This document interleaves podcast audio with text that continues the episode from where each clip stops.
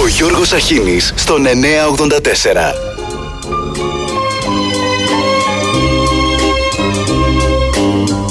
Я еще не успела испить свою Не успела испить свою Έχω πεθάνει δυο χιλιάδες έξι φορές. Σε κάθε πόλεμο που έγινε με κυνηγούσανε ορδές Είμαι ο άμαχος που πάντα πεθαίνει, πάντα φοβάται.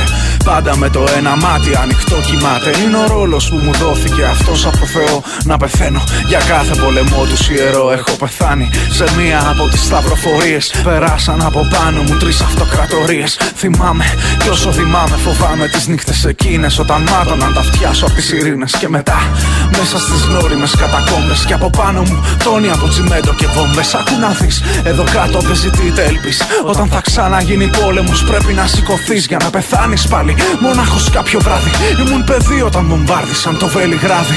Είμαι ο άμαχος που πάντα πεθαίνει, πάντα φοβάται πάντα. Με το ένα μάτι ανοιχτό κοιμάται πάντα, πάντα πονά Πάντα ξυπνά όταν πρέπει και πεθαίνει πάλι. Αφού ο Θεός το επιτρέπει Είμαι ο άμαχος που πάντα πεθαίνει, πάντα φοβάται πάντα. Με το ένα μάτι ανοιχτό κοιμάται πάντα, πάντα πονά Πάντα ξυπνά όταν πρέπει και πεθαίνει πάλι Αφού ο Θεός το επιτρέπει Έχω πεθάνει στο λοκαύτωμα χωρίς να φταίω. Αντί για δάκρυα βγαίνει αίμα από τα μάτια μου όταν κλαίω. Ήμουν παιδί στην Παλαιστίνη τη νύχτα εκείνη.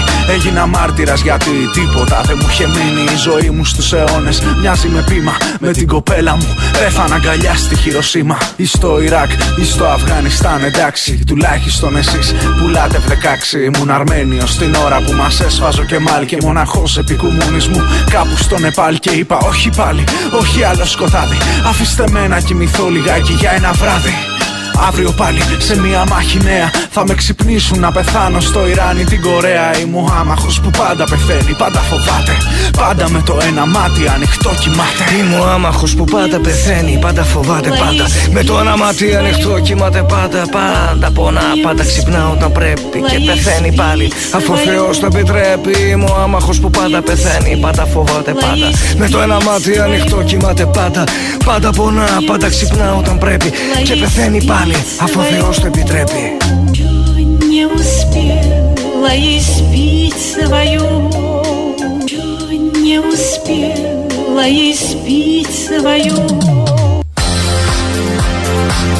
Καλημέρα, καλημέρα. Πέμπτη 19. Ο άμαχος πληρώνει πάντα τα σπασμένα όλων. Αλλά α ξεκινήσουμε από το εσωτερικό. Στο εσωτερικό να βουτάς τη γλώσσα στο μυαλό σου πριν ομιλήσεις. Τάδε έφη Κυριάκος Μητσοτάκης. Πρωθυπουργούς λέει αλαζόνες. Βγάλ τη σκούφια σου και βάρατη. Και η Ελλάδα δεν είναι μπανανία, λέω στις πολυεθνικές. Οιδά. Επίσης για όσους έχετε απορίες, την σέλισε χθες ο Πρωθυπουργός στη συνέντευξη που έδωσε στον Αντένα. Στον κεντρικό παρουσιαστή του δελτίου ειδήσεων τον, αν- του Αντένα. Διότι κάποια στιγμή ε, τον ρώτησε περί ακρίβειας και του λέει εξάλλου όπως ξέρετε κι εσείς ως επιχειρηματίας από τις επιχειρήσεις που έχετε, συγγνώμη, ως δημοσιογράφος δεν ρωτούσε, ως επιχειρηματίας ρωτούσε. Τι είναι αυτά που λέει ο Πρωθυπουργός στο δημοσιογράφο ή και επιχειρηματία και ο, ο δημοσιογράφος δεν εξανίσταται που τον αποκαλεί επιχειρηματία. Τα ακούσαμε πάντως πως θα στείλει μήνυμα προς πολυεθνικές πως η Ελλάδα δεν είναι μπανανία. Να θυμίσω ότι παλιότερα είχε στείλει ούκο λίγο φορές στους τραπεζίτες μήνυμα να μειώσουν τις χρεώσεις συναλλαγές, αλλά τις αύξησαν. Ο τέος Υπουργός Οικονομικών, μάλιστα, όπως μας είχε πληροφορήσει διαρο, διαρροών, έριξε μπινελίκια στους τραπεζίτες για τα επιτόκια καταθέσεων που έμεναν στάσιμα ενώ τα επιτόκια δανεισμού ανέβαιναν στα ύψη, αλλά και πάλι δεν τον άκουσαν.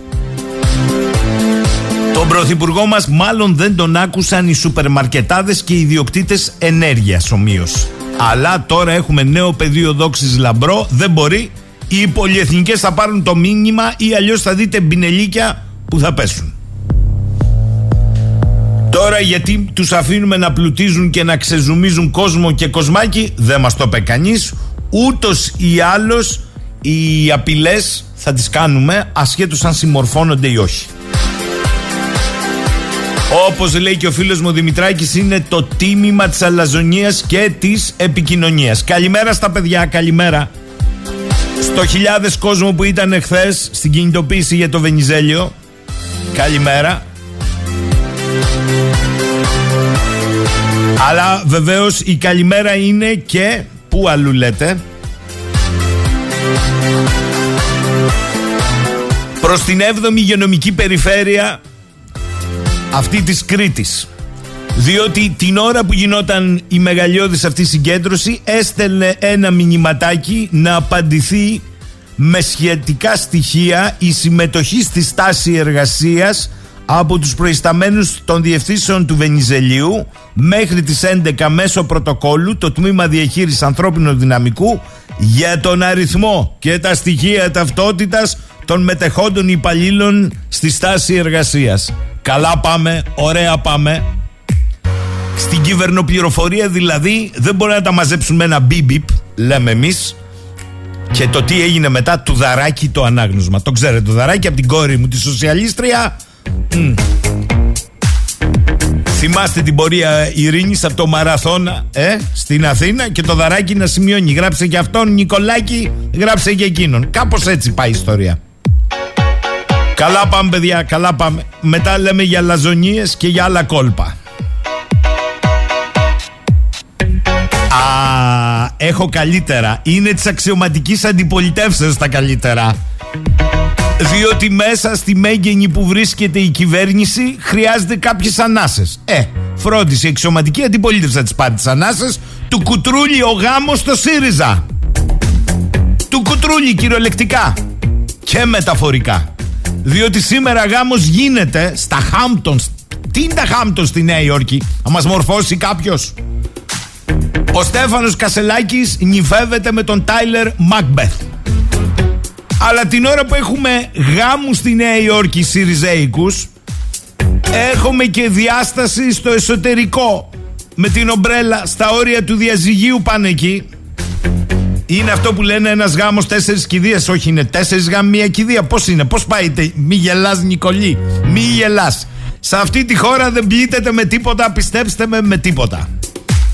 Διότι πάνω που υπάρχει έκδηλη κοινωνική αγωνία, αναταραχή, πλημμύρες, καταποντισμοί, ε, ακρίβειες Καύσιμο δεν μπαίνει, θα ασχοληθούμε, πετάμε την μπάλα, θα ασχοληθούμε σήμερα με το γάμο.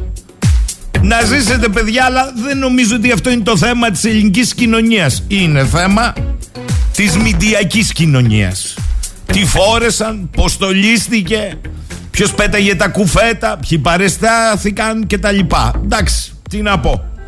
Στη χώρα αυτή όλα θα τα δείτε Καλημέρα Γιάννη στη Ρόδο Έχετε λέει άλλα προβλήματα Φάτε γάμους Και φάτε και ατάκες για μπανανίες Τίποτα άλλο Ρωτάει ο Γιάννης αν έχει συμβεί κάτι με τα μέτρα ασφαλείας στο Καπιτόλιο. Όχι δεν έχει συμβεί τίποτα με τα μέτρα ασφαλείας. Πολύ απλά έχουμε καθιστική διαμαρτυρία από Αμερικανοεβραίους μέσα στο Καπιτόλιο οι οποίοι ζήτησαν άμεση κατάπαυση του πυρός στη Γάζα. Έξω από το Καπιτόλιο ήταν κινητοποίηση, μπήκαν όμως 300 με 350 Εβραίοι ακτιβιστές με την αστυνομία να προχωρά σε 300 συλλήψεις. Οι διαδηλωτές ήταν τιμένοι με μαύρα μπλουζάκια που έγραφαν «Οι Εβραίοι λένε κατάπαυση του πυρός τώρα». Κάθισαν χειροκροτώντας και τραγουδώντας το πάτωμα στη ροτόντα του κτηρίου γραφείων της Βουλής των Αντιπροσώπων και κρατούσαν αφήσεις με μηνύματα όπως «Αφήστε τη Γάζα να ζήσει», θρυνήστε τους νεκρούς και αγωνιστείτε για τους ζωντανούς.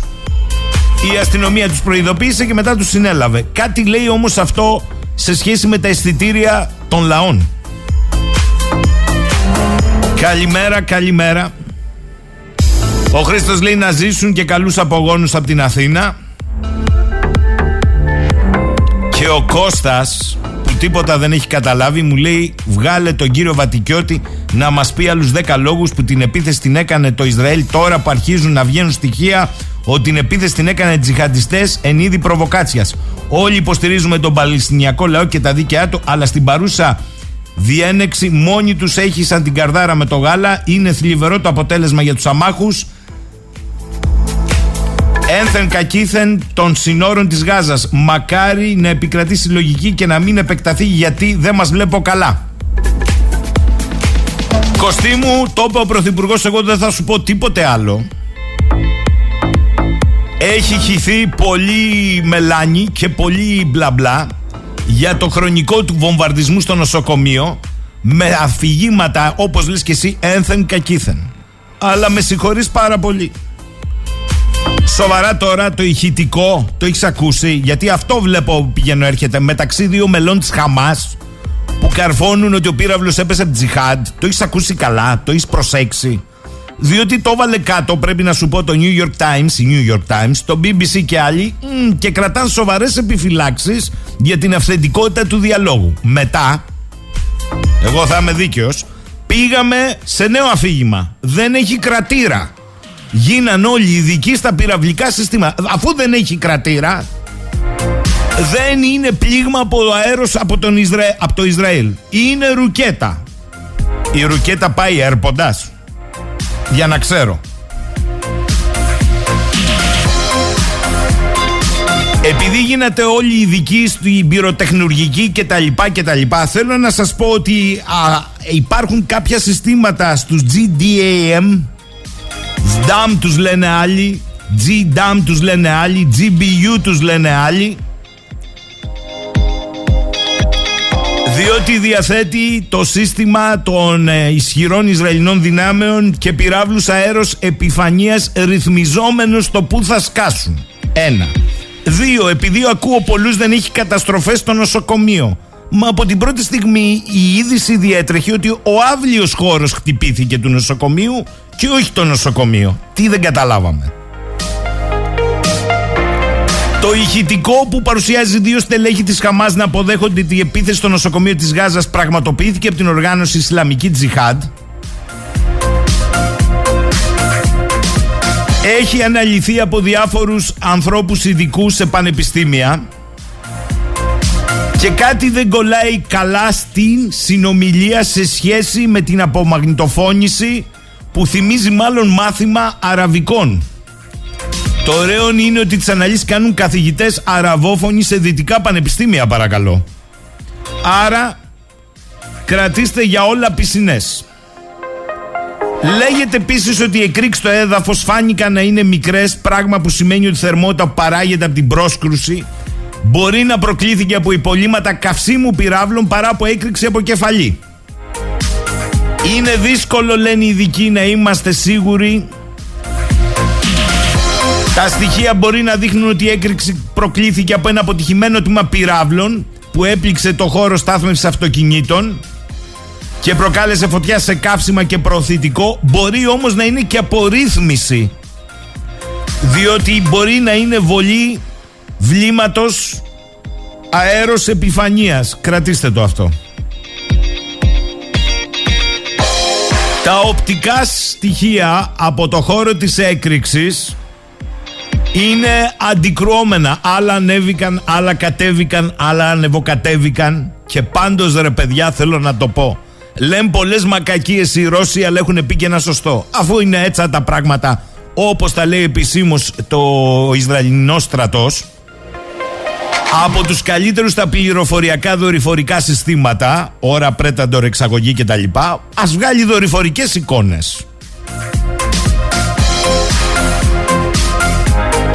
Θέλετε να κάνουμε και την παραδοχή ότι ο πύραυλος που σκότωσε τους αμάχους στο νοσοκομείο Αλαχλή δεν εκτοξεύτηκε από το Ισραηλινό στρατό; Άντε να την κάνουμε. Υπάρχει όμως ένα ερώτημα που προηγείται όλων των σεναρίων. Τα γυναικόπαιδα γιατί βρίσκονταν στο σημείο, μπορεί να μας το πει κανείς. Ήταν σε πάρτι, έψαχναν καταφύγιο από αναλέητους βομβαρδισμούς μήπως. Πώς μια χώρα κάνει πυραυλικές επιθέσεις σε περιοχή όπου υπάρχουν άμαχοι, να σας πω κάτι. Σήμερα το πρωί διαβάζω στα κεντρικά μέσα ενημέρωσης ότι βομβαρδίστηκαν στόχοι της Χαμάς στη Ράφα. Τελεία. Και πάμε παρακάτω. Η Ράφα δεν είναι το πέρασμα, το κλειστό που έχουν συσσωρευτεί άμαχοι. Άρα ας πούμε ότι χτυπάνε τόσο χειρουργικά τους στόχους γύρω γύρω οι άμαχοι κάθονται και κοιτούν απλά τους στόχους να φεύγουν. Σας έχω ξαναπεί ότι στον πόλεμο το πρώτο που δολοφονείται είναι η αλήθεια και το δεύτερο η άμαχη. Για τους υπόλοιπους δεν ξέρω τι να σας πω. Α, Κώστας λέει, εγώ λέει, δεν λέω για τα ηχητικά, λέω για τις πληροφορίες που έχουν βγει από τις Αμερικανικές μυστικές υπηρεσίες που επιβεβαιώνουν το Ισραήλ. Και οι Αμερικανοί δεν θα κάλυπταν κάτι τέτοιο γιατί είναι λεπτή η θέση τους. Σοβαρά Κώστα. Μα οι Αμερικανοί λένε καμαρωτά καμαρωτά ότι τα στοιχεία που τους έδειξε ο Νετανιάχου επιβεβαιώνουν ότι το χτύπημα δεν είναι του Ισραήλ. Για πέ μου τώρα εσύ. Επειδή όμως βλέπω το δέντρο και όχι το δάσος επανέρχομαι. Όλος αυτός ο κόσμος που συνοθείτε όπου συνοθείτε στα νοσοκομεία πάει έτσι για κοκτέιλ πάρτι. Θα στο κάνω το χατήρι Βασίλη, μη βιάζεσαι, θα στο κάνω. Κράτα, κρατήσου, για να κάνεις μετά σχόλια. Καλημέρα λέει η Κάρμεν στον πόλεμο, την πληρώνουν οι άμαχοι στην ειρήνη οι πολίτες. Αποβγαίνουν τα τέρατα δίπλα μας, εγώ μόνο αυτό βλέπω λέει, είναι ευθύνη των πολιτών που παραδίνουν τη ζωή τους για να μην γίνονται μάρτυρες. Καλημέρα στο φίλο τον Αλέξανδρο. Το προσκλητήριο λέει μου έπεσε από τα χέρια. Πες μου πως γίνεται δεν είναι δυνατόν. Τι είναι αυτό; Α για το γάμο λέει. Ποιο γάμο όμως; Του Προέδρου με το σύντροφό του ή του γάμου που πάει προς διάλυση στα κομματικά όργανα. Ο Δημήτρης από τη Φλόρινα λέει: Έβλεπα χθες ένα ρεπορτάζ για την ακρίβεια ως παγκόσμιο λέει φαινόμενο. Ο Θεός να το κάνει ρεπορτάζ σε σύγκριση με άλλες χώρες. Λόγου χάρη την Αγγλία. Επειδή έχω ζήσει λέει στην Αγγλία, ήθελα να ξέρα και συγγνώμη για αυτό που θα πω. Μαθηματικά οι συνάδελφοί σας εν Αθήνες δεν ξέρουν. Όταν λέμε ότι η φέτα στην Ελλάδα έχει 12 ευρώ το κιλό και στην Αγγλία έχει 12 λίρες, δηλαδή 14 ευρώ. Το αμέσως επόμενο που πρέπει να υποθεί είναι ο μέσος μισθός ενός Άγγλου και ενός Έλληνα. Συγκριτικά λοιπόν προκύπτει ότι για να είναι εξίσου ακριβή η φέτα για τον Άγγλο όσο και για τον Έλληνα θα έπρεπε να έχει κόστος 20 με 25 λίρες. Ή αυτοί παίζουν με την νοημοσύνη μας ή εμάς δεν, μαθε, ε, δεν μας έμαθαν σωστά μαθηματικά στο σχολείο. Δημήτρη σου έχω απάντηση. Άμα θες να τους πεις των πολυεθνικών δεν είμαστε μπανανία Πρώτα πρέπει να ισοσκελίσει τιμές. Περίμενε, αγάντα. Πάμε με τραγούδι στο πρώτο διάλειμμα της ημέρας.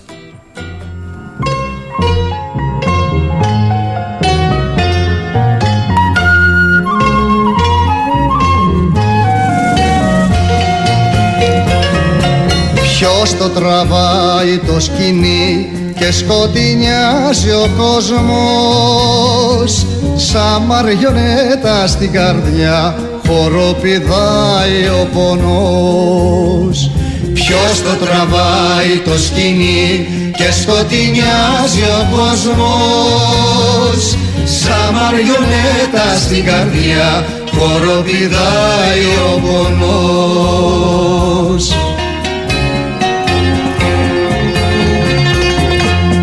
στο πόλεμο σε χάνω στην ειρήνη κρύβεσαι. Αχ αγάπη μες στο κλάμα σαν βαρκούλα πνίγεσαι. Μια στον πόλεμο σε χάνω στην ειρήνη κρύβεσαι. Αχ αγάπη μες στο κλάμα σαν βαρκούλα πνίγεσαι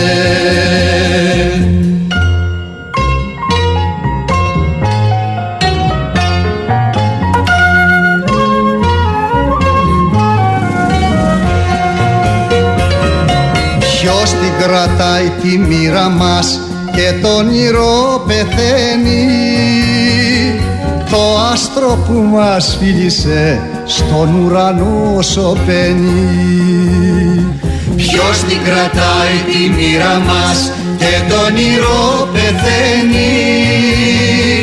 Το άστρο που μας φίλησε στον ουρανό σωπαίνει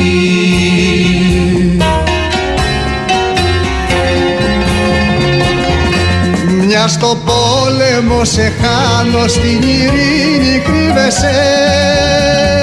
Αχ αγάπη μες στο κλάμα σαν βαρκούλα πνίγεσαι Με μια στο πόλεμο σε χάνω στην ειρήνη κρύβεσαι.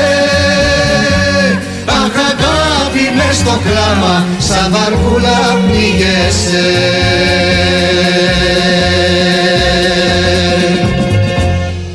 Εδώ είμαστε. Επανήλθε ο φίλος ο Κώστας.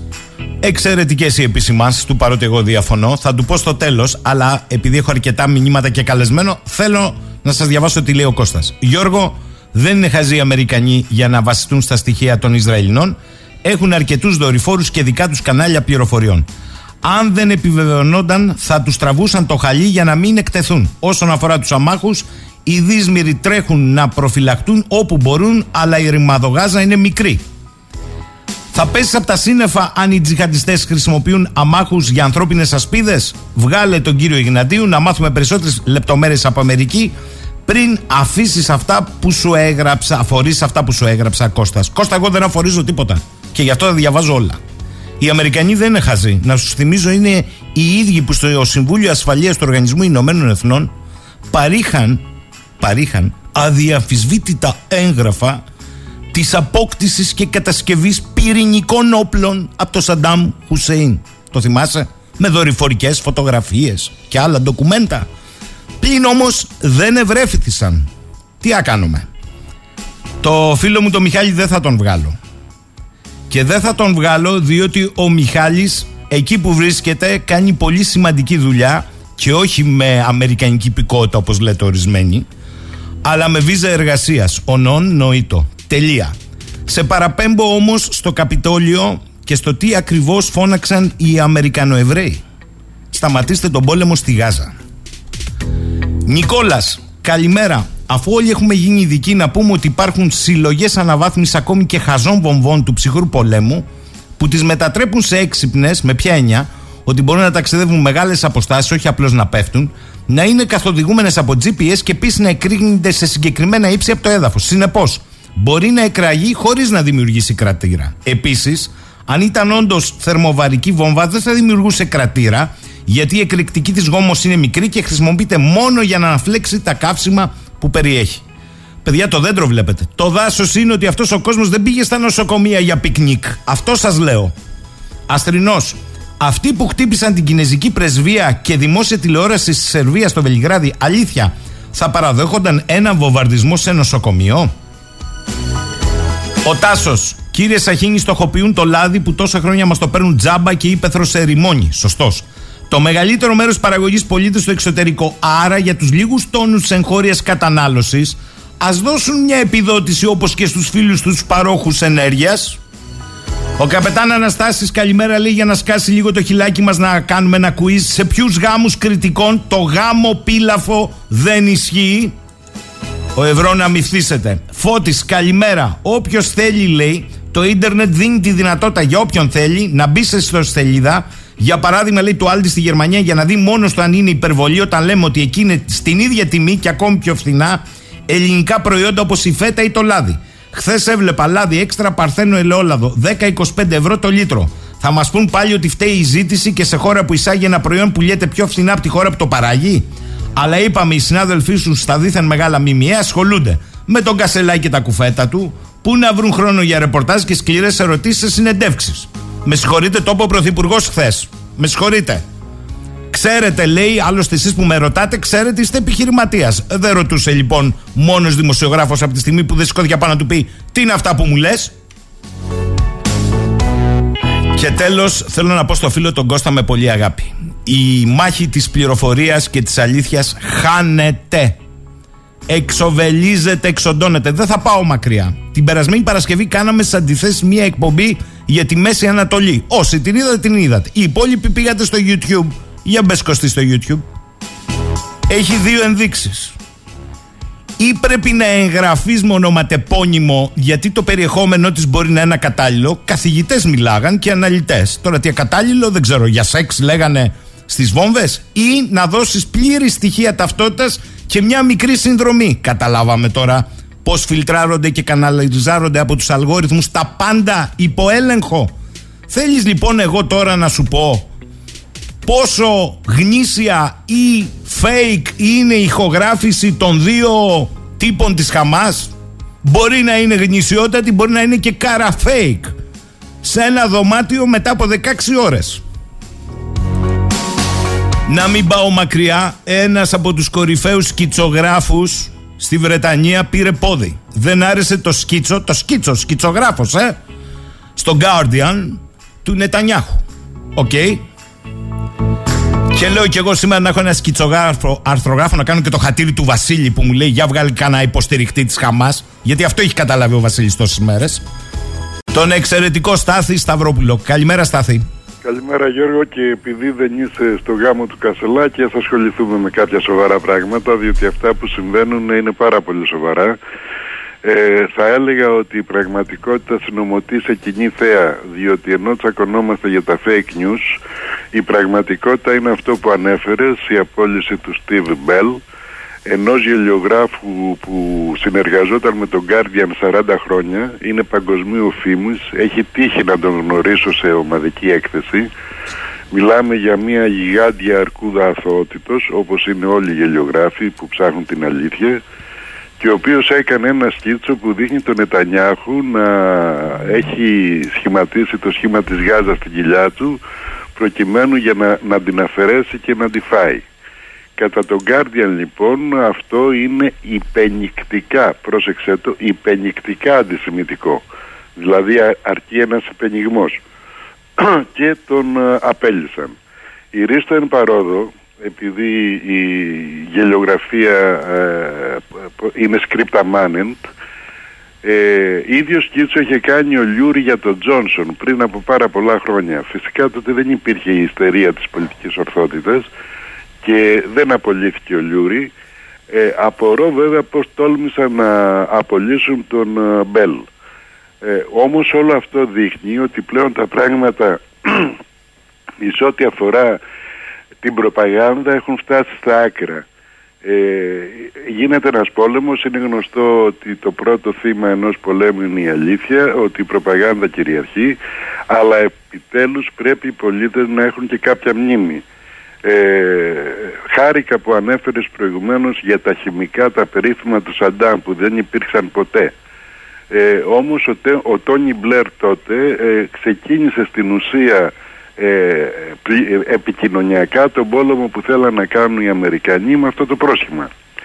Θέλω να πω με όλα αυτά ότι στη Γάζα αυτή τη στιγμή η οποία δεν υπάρχει και τόσο μεγάλη ανάγκη να εισβάλλουν οι Ισραηλινοί διότι την έχουν κάνει ίσωμα παίζεται ένα παιχνίδι πάρα πολύ ευρύτερο από τη συζήτηση σε αυτό το επίπεδο το οποίο αφορά την υψηλή στρατηγική. Δηλαδή εκεί ε, γίνεται μία ανακατονομή των ομαδοποίησεων ενός πολυπολι, πολυπολικού κόσμου και γίνεται με δραματικό τρόπο. Και θα ήθελα να μου επιτρέψεις να δώσω τη μεγάλη εικόνα γιατί περνάει κάπως απαρατήρητη. Βεβαίως θα μου πεις ποιος είσαι εσύ που τη βλέπεις. Είπα, η πραγματικότητα συνομωτεί σε κοινή θέα. Λοιπόν, την ιστορία αυτή στη Γάζα την ξεκίνησε η μουσουλμανική αδελφότητα, οι αδελφοί μουσουλμάνοι οι οποίοι ρίστο εν παρόδο κατοικοεδρεύουν στην Τουρκία και απολαμβάνουν τις προστασίες και τις ενίσχυσεις του Κατάρ και της Τουρκίας εδώ και πάρα πολλά χρόνια ο νυν υπουργός εξωτερικών των Τούρκων είναι από τους άμεσους προστάτες των αδελφών μουσουλμάνων. Τι είναι οι αδελφοί μουσουλμάνοι; Είναι μια αραβική ελίτ η οποία μετατράπηκε με τα χρόνια σε μουσουλμανική ελίτ και η οποία έχει ένα βασικό σχέδιο να ενώσει τους ε, Σιήτες και τους Σουνίτες σε μια τζιχάντ ε, εναντίον της Δύσης και των πεπραγμένων της. Γι' αυτό και το χτύπημα της Χαμάς είχε χαρακτηριστικά ISIS προκειμένου να εξαναγκαστεί το Ισραήλ να αντιδράσει. Αυτό δεν σημαίνει ότι ήρξαν το χειρόνα δίκον η Χαμάς. Αυτό μας υπενθυμίζει ότι από το 1948 το Ισραήλ διαπράττει γενοκτονία. Και τη διαπράττει τόσο φρικτά που ακόμα και Αμερικανοεβραίοι όπως πριν είπες αναγκάστηκαν να εισέλθουν και να καταλάβουν το Καπιτόλιο ζητώντας αυτό που ζήτησε και η Ρωσία. Δηλαδή τι, την κατάπαυση του πυρός. Και τι έγινε όταν πήγε το ψήφισμα αυτό της Ρωσίας στον ΟΗΟ υποστηριζόμενο από την Κίνα, το απέρριψαν ποιοι; Οι Αμερικανοί. Δηλαδή τι άλλη χρία μαρτύρων έχουμε που έλεγε και ο Λυσίας. Βλέποντας λοιπόν τον τρόπο που λειτουργούν οι δυνάμεις, βλέπουμε ότι σήμερα ε, μετά την εξασθένηση της Δύσης και την εμπλοκή της στον πόλεμο της Ουκρανίας που είναι άγωνος και μετά την ανάδυση ενός κόσμου που έχει πολλούς πόλους ε, ο ένας είναι η Ρωσία, η Κίνα, η Ινδία και πολλά άλλα κράτη ο άλλος είναι η Αγγλοσαξονική Δύση και η Ευρωπαϊκή Ένωση αναδύεται ένας τρίτος πόλος ο οποίος θα προκαλέσει ανακατανομή των κρατών που συμμετέχουν σε αυτούς και είναι ο μουσουλμανικός κόσμος. Αυτή είναι η επιδίωξη των αδελφών μουσουλμάνων η οποία για την ώρα στέφεται με επιτυχία φέρνει για πρώτη φορά το Ιράν κοντά με το, τη Σαουδική Αραβία γίνεται μια ανακατανομή ισχύως που έχει ιστορικές διαστάσεις και γράφει ιστορία διότι αυτό είχε να συμβεί από την εποχή του Σαλαντίν. Από τότε ε, έχει να συμβεί να ενωθούν τα δύο κύρια μουσουλμανικά ρεύματα και να δημιουργηθεί μια κατάσταση που θα ξεκινάει από την Ινδονησία διότι δεν θα περιλαμβάνει τον αραβικό κόσμο αλλά τον μουσουλμανικό κόσμο με το Ιράν μέσα, την Τουρκία και θα φτάνει στο Μαρόκο. Δηλαδή γράφεται μια, το πρελούδιο μιας ε, ιστορικής ε, αναδιάταξης η οποία οδηγεί τους πάντες σιγά σιγά προς ένα πόλεμο και όλα θυμίζουν την ε, περίοδο πριν τον πρώτο παγκόσμιο πόλεμο που κανείς δεν ήθελε να γίνει και όλοι έκαναν ό,τι μπορούσαν για να γίνει. Πες μου σε παρακαλώ και είναι μια εξαιρετική τοποθέτηση αυτή που κάνεις στη μεγάλη εικόνα αυτό δείχνει κατά τη γνώμη σου και τα διέξοδα του λεγόμενου δυτικού κόσμου και δυτικού πολιτισμού στο τι προσφέρει στο να πάει μπροστά η ανθρωπότητα. Γιατί εδώ λέμε ότι είμαστε σε ένα φαύλο κύκλο, ο οποίος φαύλος κύκλος, καλά το περιγράφεις, έχει φουρνιές χιλιάδες αμάχων νεκρούς αυτή τη στιγμή. Βεβαίως.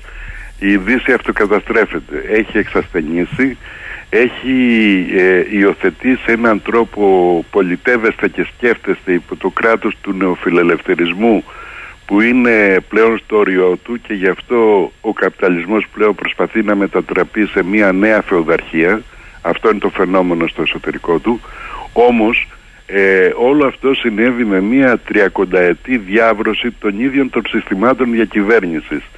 Δηλαδή αν δούμε τις Ηνωμένες Πολιτείες αυτή τη στιγμή τίθεται το αίτημα του Τζέφερσον για την επανίδρυση του κράτους τους. Διότι η, Ομοσπονδία, η Ομοσπονδιακή κυβέρνηση κυβερνάται με όρους οι οποίοι είναι πλέον αποκρουστικά παράλογοι από ΜΚΟ, από ανεξάρτητες αρχές, από το Σόρος, από το ΣΒΑΜ από δομές δηλαδή υπερκρατικές που έχουν αφήσει το λαό έξω από τη ε, διαδικασία της λήψης των αποφάσεων που ήταν παραδοσιακή στην δημοκρατική αμερικανική κοινωνία και γι' αυτό δημιουργείται και αυτή η απόσταση των απλών Αμερικανών που εκδηλώθηκε και με την υπερψήφιση του Τραμπ. Αυτό ήταν το φαινόμενο στη βάση του τραμπισμού. Μια επιστροφή της λαϊκότητας από λάθος δρόμο τον ε, λαϊκιστικό και τον εθνικιστικό στα πράγματα όταν λοιπόν ε, η Αμερική πάσχει από την ίδια της τη δομή, όταν η Ευρωπαϊκή Ένωση έχει θυμηθεί το σκοτεινό της παρελθόν, το διπλωματικό και φέρεται σαν νέο απικιακή δύναμη και επίσης με έναν τρόπο ο οποίος είναι εξαιρετικά ηλίθιος αν δει κανείς τις δηλώσεις του Μπορέλ, της Ούρσουλα και όλων αυτών των ε, μαριονετών θα έλεγα που μεσολαβούν ε, ανάμεσα στη διοίκηση των εταιριών προς τα κράτη με όλο και πιο κομικό τρόπο. Η διοίκηση αυτή αρχίζει να γίνεται άδεια μεσολάβητη. Βλέπουμε λοιπόν ότι η Δύση δεν μπορεί να κατησχίσει πάνω στο ίδιο της το δημιούργημα που ήταν τα τεχνητά κράτη στην εποχή της απεικιοκρατίας και οι μαύρες τρύπες στην εποχή μας.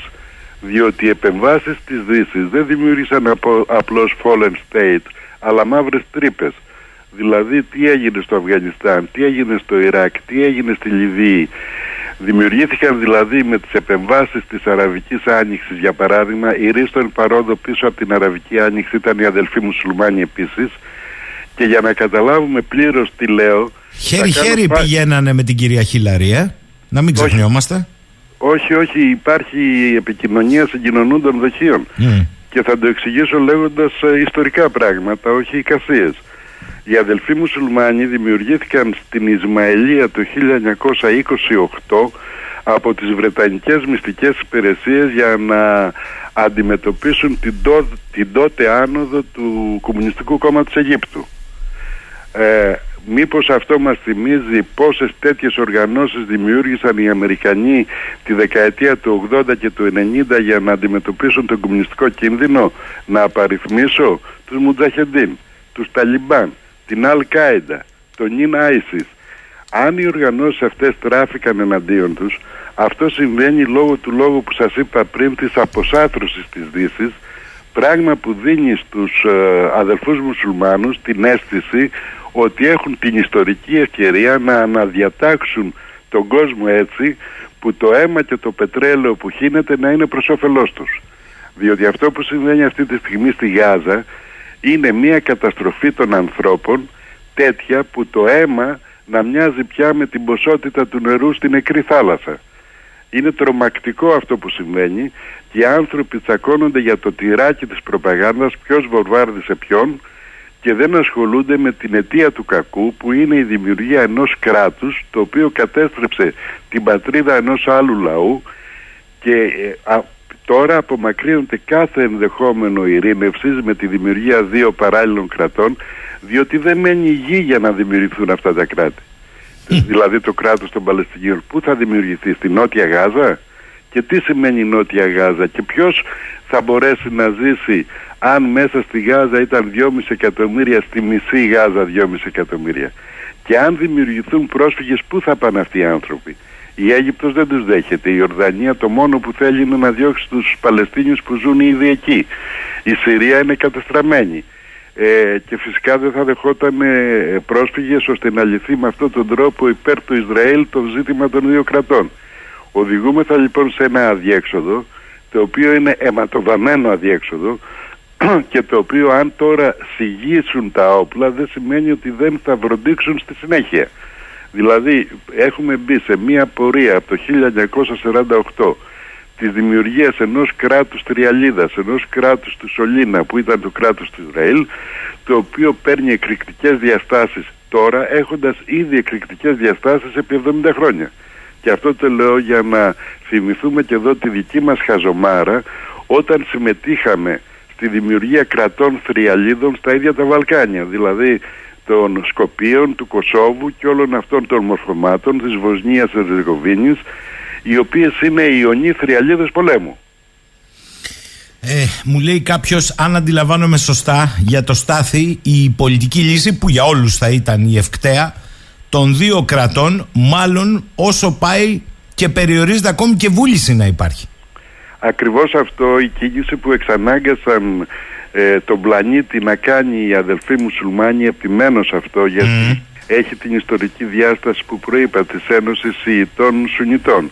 Είναι κίνηση φορσέ που λέμε στο σκάκι, είναι κίνηση αναγκαστική. Αυτή τη στιγμή στο, στην Τεχεράνη έχουν υψώσει στο Μέγα Τέμενος που έχουν εκεί τη μαύρη σημαία του Τζιχάντ. Όταν οι, οι Σιήτες κάνουν αυτό το πράγμα έρχονται αμέσως κοντά με τους Σουνίτες που θέλουν το ίδιο. Ο καθένας το ήθελε για διαφορετικούς λόγους και για τα δικά του συμφέροντα. Αν αυτό συμβεί σε ενιαία βάση καταλαβαίνετε ότι αλλάζουν όλα. Και βεβαίως εδώ φαίνεται και η αδυναμία της Δύσης να δαμάσει το Φραγκενστάιν που δημιούργησε το τζίνι που έβγαλε από το λιχνάρι ε, με την ε, πορεία που πήρε το, η εξέλιξη του Ισραηλινού κράτους όλα αυτά τα χρόνια. Ένα κράτος που ήταν κράτος apartheid δεν έβλεπε η Δύση το apartheid. Δεν έβλεπε την δολοφονία κάθε μέρα ε, των Παλαιστινίων. Δηλαδή δεν έβλεπε παιδιά να σκοτώνονται, τώρα πρωτοείδε παιδιά. Δεν έβλεπε μάνες να χειρεύουν. Δεν έβλεπε άντρες απελπισμένους. Δεν έβλεπε την πείνα, τη φτώχεια, την κακομοιριά, τη δυστυχία. Γιατί δηλαδή να είναι ένας λαός καταδικασμένος να ζει έτσι; Ένας λαός ο οποίος δεν πειράξει και κανέναν. Ε. Πήγαν και του πήραν τη μισή πατρίδα. Βεδούινοι ήταν οι άνθρωποι, αγαθοί βοσκοί. Και έγινε αυτό που έγινε σήμερα. Γιατί επειδή το θέλησε η Μεγάλη Βρετανία το 1948 όπως ξεκίνησε και την ιστορία της υπονόμευσης του αραβικού φρονήματος και της μετατροπής των Αράβων σε επιθετική δύναμη από το 1928.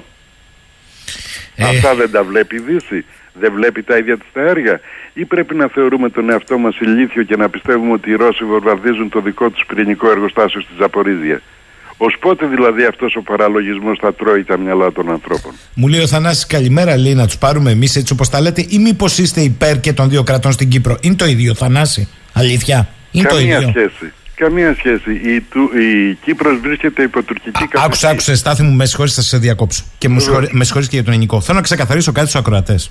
Για να είμαστε σαφείς. Αν έχουμε φτιάξει ένα αφήγημα στο μυαλό μας, το οποιοδήποτε, σεβαστό, και για να το υποστηρίξουμε, βάζουμε μέσα σε μία σακούλα τα πάντα, τα κάνουμε ένα μίξερ, με συγχωρείτε πάρα πολύ, δεν θα πάρουμε έτσι. Οι λογικές αυτές δείχνουν άλλο πράγμα τελικώς. Ότι έχετε προκαθορισμένη αντίληψη. Δεν πάει έτσι αυτό, όμως. αυτό Γιώργο θυμίζει τον Μπρούστ όταν έλεγε με απελπισία ότι πάρα πολύ δύσκολα η πραγματικότητα εισέρχεται στις πεπιθήσεις. Αν ο άλλος έχει οργανώσει στο μυαλό του ένα αντισημιτικό αφήγημα, άλλο, αν ο άλλος έχει οργανώσει στο μυαλό του μια αντισλαμική προσέγγιση, τότε είναι πολύ δύσκολο να καταλάβει τι συμβαίνει, διότι προσπαθεί να προσαρμόσει τα γεγονότα σε αυτό που πιστεύει και δεν μπο- προσπαθεί να διαμορφώσει αυτό που πιστεύει από τα γεγονότα. Τέτοια πράγματα ακούμε πάρα πολλά χρόνια. Μιλάγαμε πριν για την απόλυση του Μπέλ. Εμένα με χαρακτήρισαν αντισημίτης στην Ελλάδα η Ισραηλινή Πρεσβεία, η ADL από τη Νέα Υόρκη και το Κεντρικό Ισραηλιτικό Συμβούλιο, διότι στην Ιντιφάντα 2 ε, κάναμε κριτική, όχι μόνο εγώ, ολόκληρη η ελευθεροτυπία τότε, για τις φασιστικές μεθόδους του, Ισραήλ, του Ισραήλ όταν εισέβαλε στη Γάζα. Ο καλύτερος τρόπος για να εξουδετερώσεις την κριτική στο Ισραήλ είναι να χαρακτηρίσεις αντισημίτη αυτόν που την κάνει, δηλαδή το Woody Allen για παράδειγμα. Όμως εγώ το υπέστηνα αυτό και είχα προσωπικό κόστος και προγράφτηκα και δεν χρησιμοποιώ τη λέξη τυχαία, διότι υπάρχουν άνθρωποι όπως ο ακροατής σου τώρα, οι οποίοι αντί να κάτσουν να σκεφτούν, μασάνε αυτό που ταιριάζει σε αυτό που πιστεύουν. Ε, δεν πάει έτσι. Δεν γίνεται. Πρέπει να σκεφτόμαστε. Πρέπει να αναλύουμε τα πράγματα. Και πρέπει πάντα να έχουμε το ερώτημα ποιος ωφελείται από κάθε τι. Όπως να έχουμε το ερώτημα της ε, ακολουθίας του χρήματος. Αυτά είναι τα κουμπιά που ξεκλειδώνουν την, α- της Αλέξανα στο φόρεμα. Λέει εδώ ο φίλος ο Γιάννης από την Αθήνα. Καλημέρα στον κύριο, Στα, ε, στον κύριο Σταυρόπουλο. Επί της προηγούμενης ανάλυσης του. Με δεδομένο ότι το ζητούμενο λοιπόν για το δυτικό κόσμο πρέπει να είναι η επαναφορά του Σαπέρε Αούντε του Καντ και της έννοιας του πολίτη καταλόγ, μπορεί κύριε Σταυρόπουλο, λέει ο Δυτικός, να προάγει μια κοσμοθεωρία όπως αυτή του Ισλάμ τύπου ISIS, που το πρώτο που θα εξαφανίσει είναι η ελεύθερη σκέψη. Ο δυτικός κόσμος ακριβώς επειδή άγγιξε τις κορυφές μετά το διαφωτισμό της σκέψης και της κρατικής διοίκησης έπρεπε να μείνει στον εαυτό του και να μην τα υποσκάψει όλα αυτά διότι η άλλη πλευρά του διαφωτισμού ήταν το σκοτάδι, ήταν ο ναζισμός. Ο ναζισμός δεν έπεσε από τον ουρανό στη Γερμανία, ο ναζισμός ήταν η σκοτεινή ψυχή της Ευρώπης των δασών επί αιώνες. Όταν λοιπόν ο άνθρωπος αφήνει τον εαυτό του να πιστεύει ότι αταβιστικά θα έλεγα ότι η κατάσταση των πραγμάτων, των ανθρώπινων πραγμάτων είναι η ζούγκλα και δεν κοπιάζει να δει ότι πρέπει να είναι μια διαφορετική κατάσταση που καλλιεργείται ο πολιτισμός και α- αναλόγως στη συμπεριφορά του τότε εύκολα τα κράτη μπορούν να κυλήσουν στην κατάσταση που κύλησαν τα τελευταία 30-40 χρόνια. Τα κράτη της Δυτικής Ευρώπης και βεβαίως της Αμερικής στην προσπάθειά τους να αναθεωρήσουν τα αποτελέσματα του Δευτέρου Παγκοσμίου Πολέμου. Και να θυμίσω Γιώργο ποια ήταν αυτά τα αποτελέσματα. Γάλα για τα παιδάκια, οχτάωρο, κοινωνική ασφάλιση. Χύθηκε αίμα για αυτά τα πράγματα. Μέχρι να μπουν στο Βερολίνο και να καταρρεύσει ο ναζισμός, χύθηκε αίμα. Όμως η βάση του ναζισμού επανήλθε στη νεοφιλελεύθερη Ευρώπη. Τι κάνει η νεοφιλελεύθερη Ευρώπη, αδιαφορεί για το γάλα για τα παιδάκια, αδιαφορεί για το οκτάωρο. Σου λέει, σου λέει δούλευε δύο δουλειές για να τα βγάλεις πέρα. Σου λέει ότι είσαι ελεύθερος να διαλέγεις τον αφέντη σου και να γίνεσαι σκλάβος. Έχουμε φαινόμενα νέο-φεουδαρχίας που οι άνθρωποι αρχίζουν να ανήκουν κατευθείαν στις εταιρείες ως άλλοι κολύγοι και να δημιουργούν μια ιεραρχία που δουλεύει με το σύστημα του στρατόπεδου συγκέντρωσης δηλαδή ότι κάποιος είναι σε χειρότερη κατάσταση από μένα άρα εγώ, είναι, καλ- εγώ είμαι καλύτερα. Βέβαια μέχρι να έρθει η σειρά του. Αλλά δεν φτάνει ως εκεί. Κάποια στιγμή λοιπόν οι ανθρωπιστικές σπουδές που βγήκαν από τα σχολεία μας δεν είναι τυχαίο αυτό και βγαίνουν άνθρωποι οι οποίοι μιλούν μια γλώσσα των 100 λέξεων Και ακόμα χειρότερα βγαίνουν άνθρωποι που μιλούν τη γλώσσα του πρωτοκόλου της εργασίας τους. Δηλαδή πιάνουν μια δουλειά και χρησιμοποιούν τις 100 λέξεις που έχει το πρωτόκολλο για αυτή τη δουλειά. Αυτός ο μονοσήμαντος άνθρωπος λοιπόν... Τι ωραία περιγραφή που κάνεις. Έτσι είναι τα πράγματα. Μα ακριβώς. έτσι είναι τα πράγματα. Έτσι, Δεν έτσι. είμαι κανένας ε, ε, ε, μάντης ή ιερέας εξ Αιγύπτου. Όπως Ένας λέει η παρατηρητής. νεολαία, τσιλάρουν ε, και πια στα βγω και Ακριβώς. κούρα αυτό. Μάλιστα. Ακριβώς. Και αυτό το πενευόμαστε κιόλας. Έχουμε 1353 συλλήψεις, συλλήψεις ανηλίκων για καταστάσεις βίας μόνο μέσα στο Σεπτέμβρη, δηλαδή κάτι συμβαίνει στα σχολεία, στις οικογένειες, στην κοινωνία και ε, πενεύουμε τον εαυτό μας ότι ε, έχουμε ένα σύστημα που δεν πληγώνει τα παιδιά μας στο σχολείο που μένουν αγράμματα τα μισά διότι είναι αγράμματα τα άλλα μισά και ε, που μαθαίνουν τη γλώσσα μέσα από διαφημιστικά κείμενα και συνταγές μαγειρικής. Έχουμε μπει- μπει δηλαδή σε μια κατάσταση η οποία αποξέει την εκπαίδευση από τη διαμόρφωση του χαρακτήρα καταργεί το περίφημο εκπαιδείας άρξαστε η Ευρώπη είχε καλές στιγμές όταν η παιδεία κυριάρχησε στα πράγματα, την εποχή της αναγέννησης, του διαφωτισμού και είχε βάρβαρες και θανατηφόρες στιγμές όταν αυτά υποχώρησαν χάρη της, α, χάρη της αταβιστικής προσέγγισης που γεννάει το φασισμό, που γεννάει την υποταγή, που γεννάει το φόβο, που γεννάει την ασυνεννοησία. Λέει ο φίλος ο Μιχάλης από τα Δωδεκάνησα. Καλημέρα σας. Ε, για τα δύο χωριστά κράτη που θα έπρεπε να υπάρχουν με πολιτική λύση στην περιοχή από το 48. Ε, εγώ λέω το εξής. Το μεν Ισραήλ ξέρει ότι θα γίνει κράτος τελικά με έναν τρόπο στη Δυτική Όχθη και δεν θέλει να είναι μέσα σε αυτό το κράτος και η λουρίδα της Γάζας που περνάει ΑΟΣ, άρα θα υπάρχουν τα ενεργειακά. Η δε Τουρκία θέλει ένα κράτος Παλαιστινίων με δύο περιοχές, γι' αυτό έβγαλε χάρτες ο Ερντογάν, χάρτες με κοινή ΑΟΣ Τουρκίας και λωρίδα της Γάζας. Για να καταλάβετε λίγο πώ παίζονται και στο πεδίο τα γεωπολιτικά. Ενδεχομένως, Βεβαίως. φίλε Βεβαίως, Μιχάλη. μου. δεν βλέπουμε τι έγινε με τα κράτη που έχουν δύο περιοχές στην Αρμενία. Α, δεν απορροφήθηκε ο θύλακας του Αρτσάχ.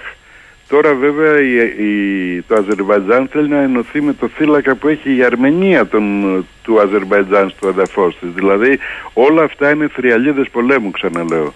Δεν μπορούσε από την αρχή να γίνει αυτό το πράγμα παρά μόνο αν συνέβαινε πριν χυθεί αίμα.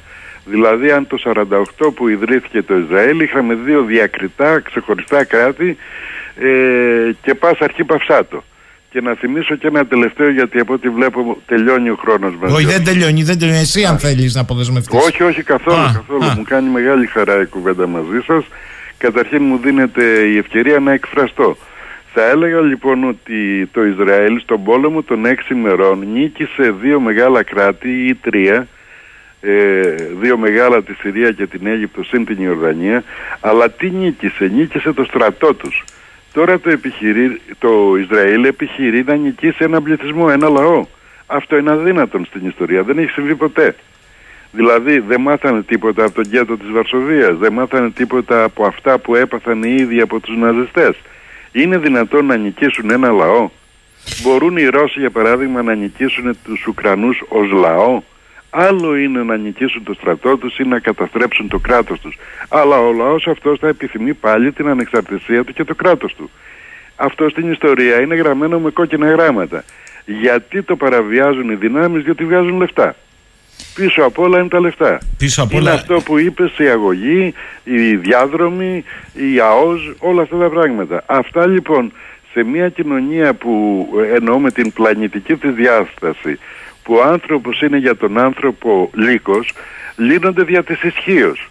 Όχι δια της αναζήτησης του δικαίου ή του αδίκου. Οι συμπεριφορές οι γεωπολιτικές είναι πέραν του καλού και του κακού. Είναι αυτό που έλεγε ο Ναπολέον. Καλά τα λες πόσες μοιραρχίες έχεις για να τα υποστηρίξουν.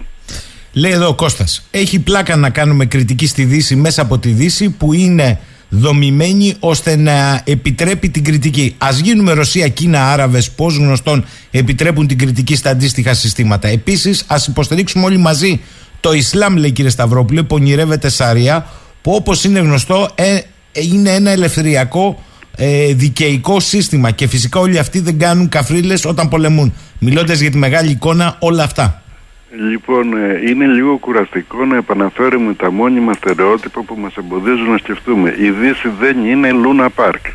αν στην Ανατολή, στη Ρωσία, στην Κίνα υπάρχουν φαινόμενα αυταρχισμού, στη Δύση υπάρχουν επίσης φαινόμε- φαινόμενα αυταρχισμού και αποφλίωσης της ουσίας της δημοκρατίας. Εγώ δεν υποστηρίζω, πες το φίλο σου Γιώργο που μάλλον με ακούει, ούτε το Ισλάμ ούτε το Ισραήλ. Διότι όλα αυτά τα πράγματα, αν δεν καταλαβαίνουμε γιατί κινούνται με τον τρόπο που κινούνται, θα είμαστε αιωνίως στο χέρι τους. Το ζήτημα είναι μπορούν οι λαοί να έχουν μία παρέμβαση στα πράγματα που να είναι ουσιαστικά δημοκρατική ή θα φέρονται και θα άγονται από την προπαγάνδα του καθενός. Ε, Ήμουνα νιός και γέρασα. να Έτσι μου ακριβώς. λένε- Να σου βάλω τον αντίλογο του Αστερινού. Αρνών Σοφέρ, καθηγητής γεωστρατηγικής στο Πανεπιστήμιο της Χάιφα. Είναι, λέει, ένας από τους οργανικούς διανοούμενους του Ισραηλινού κράτους και εξέχον σύμβουλος. Η πιο μετριοπαθής του δήλωση είναι οι μήτρες των Παλαιστινίων είναι βιολογικό όπλο. Για να καταλάβουμε τι κόσμο έχουμε. Όταν χαρακτηρίζει ο Υπουργός του Ισραήλ ζώα τους ε, Παλαιστίνιους, σε τι διαφέρει από τον ίδιο χαρακτηρισμό που έκανε ο Γκέμπελς; Δεν ανατριχιάζουμε. Είναι δυνατόν να μιλάς για έναν λαό, για ανθρώπους, για παιδιά, γυναίκες, άντρες, γέρους, όνειρα, ψυχές, ε, ελπίδες, που παρόλα τα αυτά τα έχεις μαντρώσει σε μια μάντρα; Και να μου λες μετά ότι οι μουσουλμάνοι είναι ε, τάδε ή οτιδήποτε και να μην βλέπεις ότι αυτό που γίνεται γεννάει την τζιχάντ. Ε, Δηλαδή από τον ουρανό έπεσε τζιχάντ. Ε, και όταν αναρωτιέμαι γι' αυτό σημαίνει ότι δικαιολογώ την τζιχάντ. Δηλαδή δεν μπορούμε να μιλήσουμε, δεν μπορούμε να συνεννοηθούμε. Λέει εδώ ο φίλος Μονίκο από τη Ρόδο. Καλημέρα, Στάθη, λέει. Αφού η Χαμάς έχει συγκεκριμένη προέλευση και δεν είναι πλήρως στεγανή, αποκλείς να μετέχει σε κάποια προβοκάτσια μαζί με ένα κλειστό σύστημα του Ισραήλ κρατικό για να προκαλέσουν εξελίξεις που θα κάμψουν τελικά τις ακραίες φωνές των δύο πλευρών. Φαινόταν Κα- αδύνατη, λέει, κάποια προσέγγιση χωρίς τη μεσολάβηση ενός πολέμου. Ή μήπως μας παρασύρει σε αυτή τη σκέψη περί προβοκάτσιας ο ευνηδιασμό του Ισραήλ; Καμία τέτοια σκέψη δεν μπορώ να αποκλείσω εάν υπενθυμίσω ότι την ISIS, τους Ταλιμπάν, τους ε, ε, Μοτζαχεντίν ε, και τους αδελφούς μουσουλμάνους τους δημιούργησαν δυτικοί οι οποίοι είναι σε επικοινωνία μαζί τους. Δεν σημαίνει ότι τους ξέφυγε το τζίνι από το μπουκάλι και είναι εχθροί. Είναι επικοινωνούντες εχθροί. Εάν δηλαδή συμφέρει τους Αμερικανούς να στραφούν κατά το Ρώσων δύο κράτη θα επικοινωνήσει με τα πλοκάμια ε, της ε, μουσουλμανικής αδελφότητας αυτά τα κράτη για να το καταφέρει. Να θυμίσω την περίπτωση του Πακιστάν. δηλαδή ορκισμένοι εχθροί που βρίσκονται από την ίδια πλευρά είτε φανερά είτε κρυφά. Γιατί δηλαδή δεν επικοινωνούσε η Χαμάς με το Ισραήλ επί έξι ολόκληρα χρόνια της περίφημης ψευδούς ησυχίας όταν δηλαδή απομακρυνόταν το ενδεχόμενο με αυτόν τον τρόπο της δημιουργίας Παλαιστινιακού κράτους; Ποιος μιλούσε τα τελευταία έξι χρόνια για τη δημιουργία του Παλαιστινιακού κράτους; Κανείς Έχει μιλούσε ο Αμπάς, μιλούσε η Χαμάς μιλούσε κάποιος, όχι τώρα ξανατίθεται επιτάπητος αλλά τίθεται μέσα από το δρόμο του αίματος Λέει ο Θανάσης, έχω μια πορεία κύριε Σταυρόπουλε. Δηλαδή η Ασία έχει καλύτερη παιδεία; Νομίζω ότι η γενιά του 70 θα έπρεπε να κλείσει το στόμα και να κάνει στην άκρη. Είδαμε τι παραδίδουν στους νέους, σκάνδαλα, χρέη, αμορφωσιά, ελληναράδες. Μπορούμε να μιλάμε για ώρες για τις γενιές των μορφωμένων. Σας ευχαριστώ, λέει. Ένα άλλο στερεότυπο, ένα άλλο καταστροφικό στερεότυπο, θα πω στο φίλο μας αυτό που έλεγε ο Τσόρτσιλ. Χρειαζόμαστε αυστηρά σχολεία για να μαθαίνουν γράμματα τα παιδιά και ας γίνεται το 10% κομμουνιστές, το αντέχουμε. Τα σκληρά σχολεία παρήγαγαν γνώση. Παρήγαγαν και κομμουνιστές. Εγώ βγήκα από ένα σχολείο συντηρητικό, σχολαστικό, δεν με εμπόδισε να δω το φως μου, στο βαθμό που το έχω δει το φως μου κι εγώ. Θέλω να πω δηλαδή με αυτό ότι όταν θε- τίθεται το εκπαιδευτικό σύστημα πρέπει να το δούμε από πάρα πολλές πλευρές και όχι από τα στερεότυπα που κυριάρχησαν τα 30 τελευταία χρόνια. Είναι ο μεγάλος μας εχθρός. Αυτές οι ευκολίες να σκέφτεται ο άνθρωπος με στερεοτυπικό τρόπο και να επαναλαμβάνει κλισέ είναι η καταστροφή του μυαλού. Γιατί να μην κάτσουμε να σκεφτούμε ας πούμε πού οδήγησε η κατάργηση της ποδιάς; Οδήγησε στην επίδειξη του ενδύματος ανάμεσα στα παιδιά. Κάτι το οποίο ήταν καταστροφικό για αιώνες. Οι Εγγλέζοι στα σχολεία τους, τα δημοτικά και τα, τα δημόσια και τα ιδιωτικά επέβαλαν τη στολή. Γιατί, για να μην υπάρχουν διαφορές μεταξύ των παιδιών. Σήμερα τα παιδιά δεν μπορούν να πάνε σχολείο διότι το ένα φοράει καλύτερα ρούχα από το άλλο. Και έχουμε αυτά που έχουμε και για αυτό το λόγο και για πολλούς άλλους βεβαίως ε, κάθε μέρα με την παιδική βλακεία και την παιδική βία και την παιδική ίσονα προσπάθεια και τον έπαινο σε όλα αυτά. Αν λοιπόν τον φίλο μας τον μάρανε το θέμα της αυστηρότητας των σχολείων θα τον καλούσα να το ξανασκεφτεί. Τι σήμαινε αυστηρό σχολείο, τι σήμαινε να πηγαίνεις ε, το πρωί στο μάθημα και να σε εξετάζει ο φιλόλογός σου για τον Πλάτωνα και να μην έχεις καταλάβει και να σου εξηγεί ο άνθρωπος δύο πραγματάκια. Κάτι θα σου μείνει από αυτό. Σήμερα τι σου μένει όταν δεν ξέρεις ότι υπήρξε ο Πλάτωνας; Ε, θέλω κλείνοντας ε, να σου πω αυτό που μου γράφει εδώ ο Λευτέρης εξαιρετικός όπως πάντα ο κύριος Σταυρόπουλος όμως σήμερα ζούμε λέει και κάτι άλλο τα πάντα είναι υπό τον απόλυτο έλεγχο μεγάλων αδερφών δόθε κήθε το fake έχει μπερδευτεί με την αλήθεια ή για να είμαι ακριβής το fake είναι η νέα αλήθεια και αν διατυπώσεις μία σκέψη, καλή κακή δεν έχει σημασία, δημόσια, μόνο υπό το φως τη ανωνυμίας. Οπότε αρχίζει το τρολάρισμα. Τι συμβαίνει τελικώς στις κοινωνίες; Συμφωνώ απόλυτα με την παρατήρηση αυτού του φίλου. Ε, ε, περιγράφει ακριβώς την κατάσταση ως έχει. Η αιτία είναι η υποχώρηση των ιδεολογιών, η υποχώρηση των πολιτικών σχηματισμών που είχαν το θάρρος της νόμης τους. Ο χυλός που έμεινε στη θέση τους ε, καλύπτει τον τρόπο που λειτουργούμε σήμερα. Να θυμίσω ότι όταν υπήρχε η αντίσταση της Παλαιστίνης οργανωμένη από την αριστερά δεν υπήρχαν φαινόμενα Χαμάς, ήταν ένα άλλο πράγμα η PLO ή η ΑΛΦΑΤΑΧ. Όταν υπήρχαν στην Αίγυπτο ανερχόμενες δυνάμεις λαϊκές δεν ήταν αυτό που έγινε με τους αδελφούς μουσουλμάνους στην Αραβική Άνοιξη και το Μόση, ήταν άλλο πράγμα. Ήταν η, η εκβιομηχάνηση στο βαθμό που πρόλαβε ο Νάσερ, τα φράγματα, διάφορα σχετικά. Δηλαδή θέλω να πω ότι υπάρχει ένα πολιτικό κενό μέσα στο οποίο φύονται όλα αυτά που λέει ο α, ακροατής μας και υπάρχει και ένας ιδεολογικός χυλός, ένας ιδεολογικός πολτός που έχει να κάνει με την προσχώρηση της ε, αριστεράς, σοσιαλδημοκρατικής και κομμουνιστικής στο σύστημα τα, τις τελευταίες τρεις δεκαετίες. Όταν ξαφνικά η αριστερά αντικατέστησε τα ταξικά της Λάβαρα με δικαιωματιστικά για παράδειγμα όταν δηλαδή η αριστερά έγινε ο φορέας των ιδεών του νεοφιλελευθερισμού στην κοινωνία και άρχισε να μιλάει ο Πάσχαής περί πολυπολιτισμού, περί μεταμοντερνισμού, πολιτικής ορθότητας, της αλήθειας άνευ της αποδείξεώς της αλήθειας του άλλου και όλα αυτά τα πράγματα που οδηγούν σε μια συνεννοησία άνευ προηγουμένου που κάνουν το λαό να ξεκόβει από τον πολιτισμό του, να νιώθει ορφανός και να μην παρεμβαίνει στα πράγματα. Να σας θυμίσω τη θηριώδη εποχή του 70% στις εκλογές τις τελευταίες, τις δημοτικές, έχει προηγούμενο. Ο λαός φταίει για αυτό που συμβαίνει, που απέχει. Θα πει ο άλλος που σκέφτεται με κλεισέ, ναι, εμ δεν είναι έτσι φταίει η απογοήτευση που προκάλεσαν στο λαό εν μία σειρά πολιτικές δυνάμεις οι οποίες ενώ δεν είχαν καμία διαφορά μεταξύ τους ήταν σε μία διαρκή κορομαχία περιόνου σκιάς. Δηλαδή ποια διαφορά έχει ο ΣΥΡΙΖΑ από τη Νέα Δημοκρατία όταν υπέγραφαν και οι δύο μνημόνια ή υποθήκευαν την ε, περιουσία της χώρας ή καταργούσαν την ασυλία της χώρας; Είχαν κάποια διαφορά σε τι, στο αν θα γίνουν γάμοι των νομοφιλοφίλων και σε αυτό ομόησαν. Και στο κάτω-κάτω αυτό είναι ένα ίσονο σημασία θέμα. Έχει να κάνει με την προσωπική ζωή του κάθε ανθρώπου που είναι δικαίωμά του. Αλλά σε ό,τι αφορά τη συλλογική ζωή, αν δηλαδή θα έχει δικαίωμα η Ελλάδα πάνω στην Ακρόπολη, ο μόνο, ο, ο, έκαναν από κοινού το ίδιο, υπέγραψαν το ίδιο. Να μην έχει. Θα σας πάω κύριε Σταυρόπουλε αγαπημένο μου Στάθη σε μια κόντρα παρέμβαση του Σωτήρη. Λέει ο Σωτήρης. Κύριε Σταυρόπουλε, οι ιδεολογίες είναι η άλλη όψη του νομίσματος της θρησκοληψίας. Μέρος του προβλήματος είναι όχι της λύσης ανάλογα με το που στέκεσαι, βρίσκεις παραδείσους. Δηλαδή για σας κύριε Σταυρόπουλε οι αριστεροί σχηματικά σφάζουν καλύτερα από τους δεξιούς; Άλλο ένα κλεισέ αυτό για τις ε. ιδεολογίες.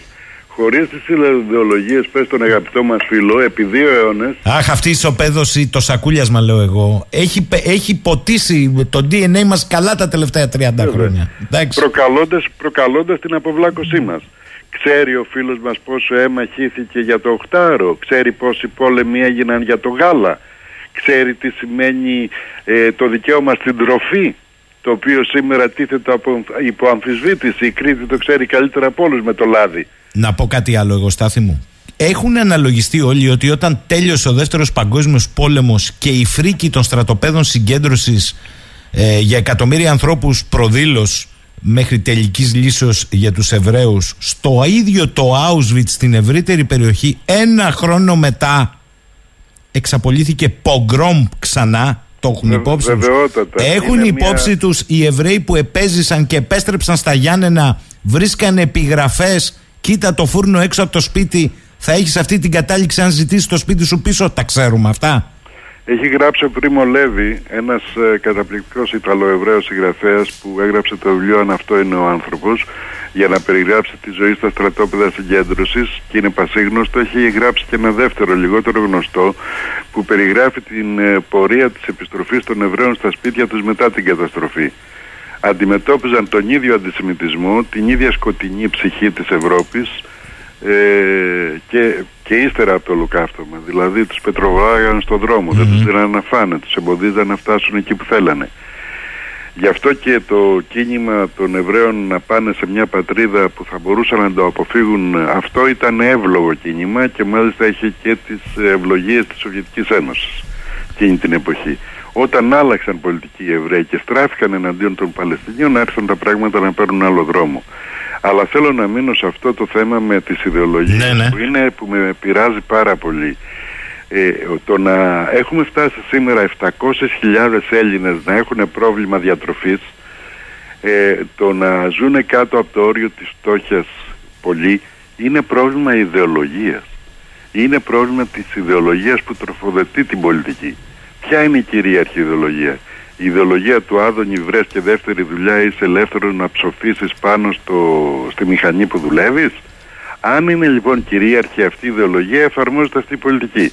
Η πολιτική που εφαρμόζεται λοιπόν να πούμε στο φίλο μας είναι πάντα θέμα ιδεολογίας. Το αν αυτός έχει κάποιο πρόβλημα κατά τη γνώμη μου άγνοιας θεωρώντας ότι η αριστερά δεν είχε ιδεολογία υπέρ του ανθρώπου ας κάτσει να ψάξει την ιστορία και να δει τις πολιτικές πράξεις. Το αν η αριστερά απέτυχε σε διάφορα πράγματα όπως την ίδια τη Σοβιετική Ένωση και κατέρευσε είναι άλλη τάξης πρόβλημα. Αλλά για φαντάσου Γιώργο, το πρώτο αεροπλάνο που πέταξε πέταξε για 7 δευτερόλεπτα. Φαντάσου να μην ξαναπετάγαμε επειδή η πτήση ήταν μικρή. Φαντάσου ότι αν έπεφτε το πρώτο αεροπλάνο δεν θα ξαναπετάγαμε επειδή έπεσε ένα αεροπλάνο. Αυτή είναι η πολιτική προσέγγιση που κάνουν διάφοροι φίλοι όταν λένε ότι απέτυχαν οι ιδεολογίες. Οι ιδεολογίες είναι ζωντανοί οργανισμοί και χρειάζεται να τροφοδοτούν, τροφοδοτούνται από τη σκέψη μας. Οι ιδεολογίες δεν αποτυρχάνουν ποτέ, αποτυρχάνει η πολιτική που παράγεται από τις ιδεολογίες και γι' αυτό πάλι με τις ιδεολογίες μπορεί να διορθωθεί. Εάν στα πράγματα είναι οι άνθρωποι. Αν στα πράγματα είναι οι εταιρείες δεν διορθώνεται τίποτα, απλώς εξαπλώνονται τα κλισέ που ε, υιοθετούν οι άνθρωποι που δεν θέλουν να σκέφτονται, που θέλουν να είναι ραγιάδες. Τι να κάνουμε τώρα; Θα κλείσω με μια παρέμβαση του Σπύρου υπόδειξη. Τελικά λέει κύριε Σταυρόπουλε, μήπως είναι όλα Matrix; Να υπενθυμίσω Στάθη ότι ο αγαπημένος Μάνος Δανέζης είχε πει ότι έχουμε εισαχθεί στην εποχή του Matrix, αρέσει ή δεν αρέσει; Ναι, έχω και το φίλο μου τον Κώστα του Καβαθά, τον περίφημο, ο οποίος πιστεύει ότι όλα είναι ένα μάτριξ, αλλά το πιστεύει χαριτολογώντας. Όχι όταν ε, θέλει να μιλήσουμε σοβαρά. Διότι σε αυτή την περίπτωση θα αρχίσουμε να μιλάμε για την πέμπτη και τη δέκατη έκτη διάσταση της κβαντικής φυσικής και το αν η σκοτεινή ύλη είναι μία μάζα που πλέον οι πλανήτες και δεν υπάρχει βαρύτητα και όλα αυτά. Θεμητά είναι αυτά, αυτά είναι της επιστήμης πράγματα, όταν καταλήγει τα- σε συμπεράσματα να τα μαθαίνουμε κι εμείς, αλλά η πολιτική είναι ένα πράγμα που βασίζεται σε μία αρχή που τη διατύπωσε πρώτος, όχι πρώτος, τη διατύπωσε όμως με πυκνό τρόπο ο Αριστοτέλης λέγοντας ότι ο άνθρωπος είναι ζώον πολιτικό. Δηλαδή όλα αυτά είναι πολιτική. Το ποιος θα έχει πρόσβαση στην τεχνητή νοημοσύνη, οι εταιρείες ή ο λαός, είναι θέμα πολιτικής.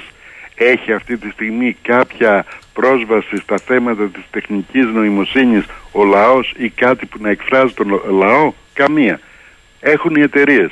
Θα φτιάξουν λοιπόν οι εταιρείες μέσω της τεχνητής νοημοσύνης ένα φιλολαϊκό μέλλον; Για ποιο λόγο; Στάθη Σταυρόπουλος, τον ευχαριστώ. Τον ευχαριστώ κυρίως για τη διάδραση που έχει με τους ε, ακροατές χωρίς διακρίσεις. Αυτό οφείλω να το πω. Και να είναι πάντα καλά, να τα συζητάμε συχνά πυκνά. Αυτό μου λένε εδώ ακροατές. Συχνά πυκνά, βγάζε στάθη, είτε συμφωνείς είτε διαφωνείς, οξύνει το νου για σκέψη. Καλό είναι αυτό. Ευχαριστώ Γιώργο και ευχαριστώ και τους ακροατές κυρίως εκείνους με τους οποίους διαφωνώ. Εκεί είναι το γόνιμο της συζήτησης και η επιβεβαίωση τρόπων την άκια αυτού που λέω και εγώ μακριά από τα κλισέ να κουβεντιάζουμε για να καταλαβαίνουμε τι γίνεται. Η συζήτηση είναι προϋπόθεση ε, της διαμόρφωσης και των ιδεολογιών και της πολιτικής και του τρόπου ζωής μας. Στάθη Σταυρόπουλος, καλημέρα Στάθη μου, να είσαι καλά. Λόγος και διάλογος, καλημέρα. Να είσαι καλά. Έτσι είναι, η ζωή είναι μέσα στην αντίθεση και τις αντιθέσεις αρκεί να μπορεί ο κόσμος να συνθέτει στο δικό του μυαλό, με τη δική του οπτική.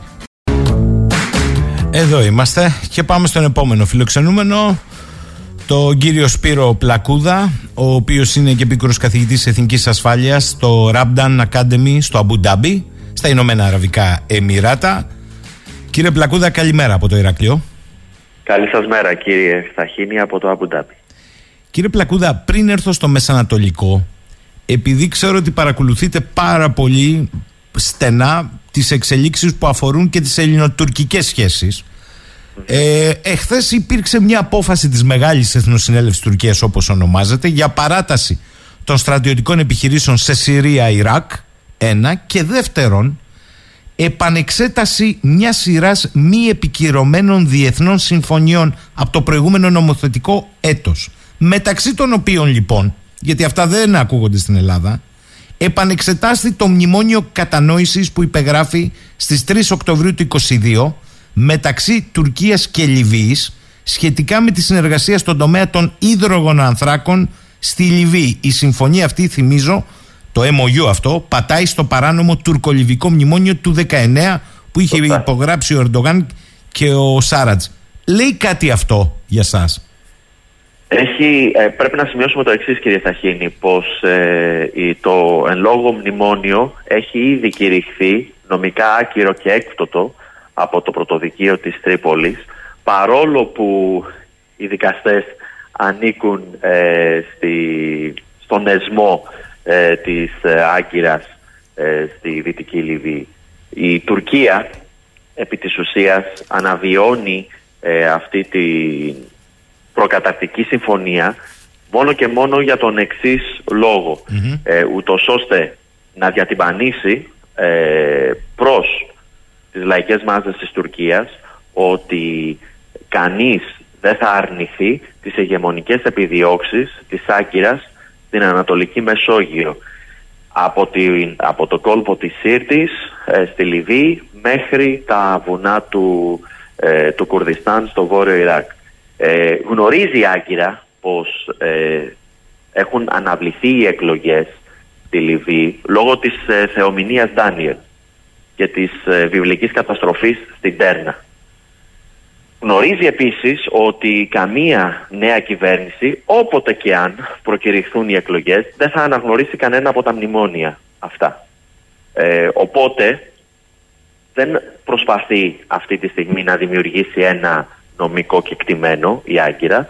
Προσπαθεί απλά ε, να υπενθυμίσει mm-hmm. τους ήδη φανατισμένους οπαδούς της ότι όλοι ε, θα οχριούν μπροστά στην Μπουγιούκ Τουρκιέ, στην ε, Μεγάλη Τουρκία.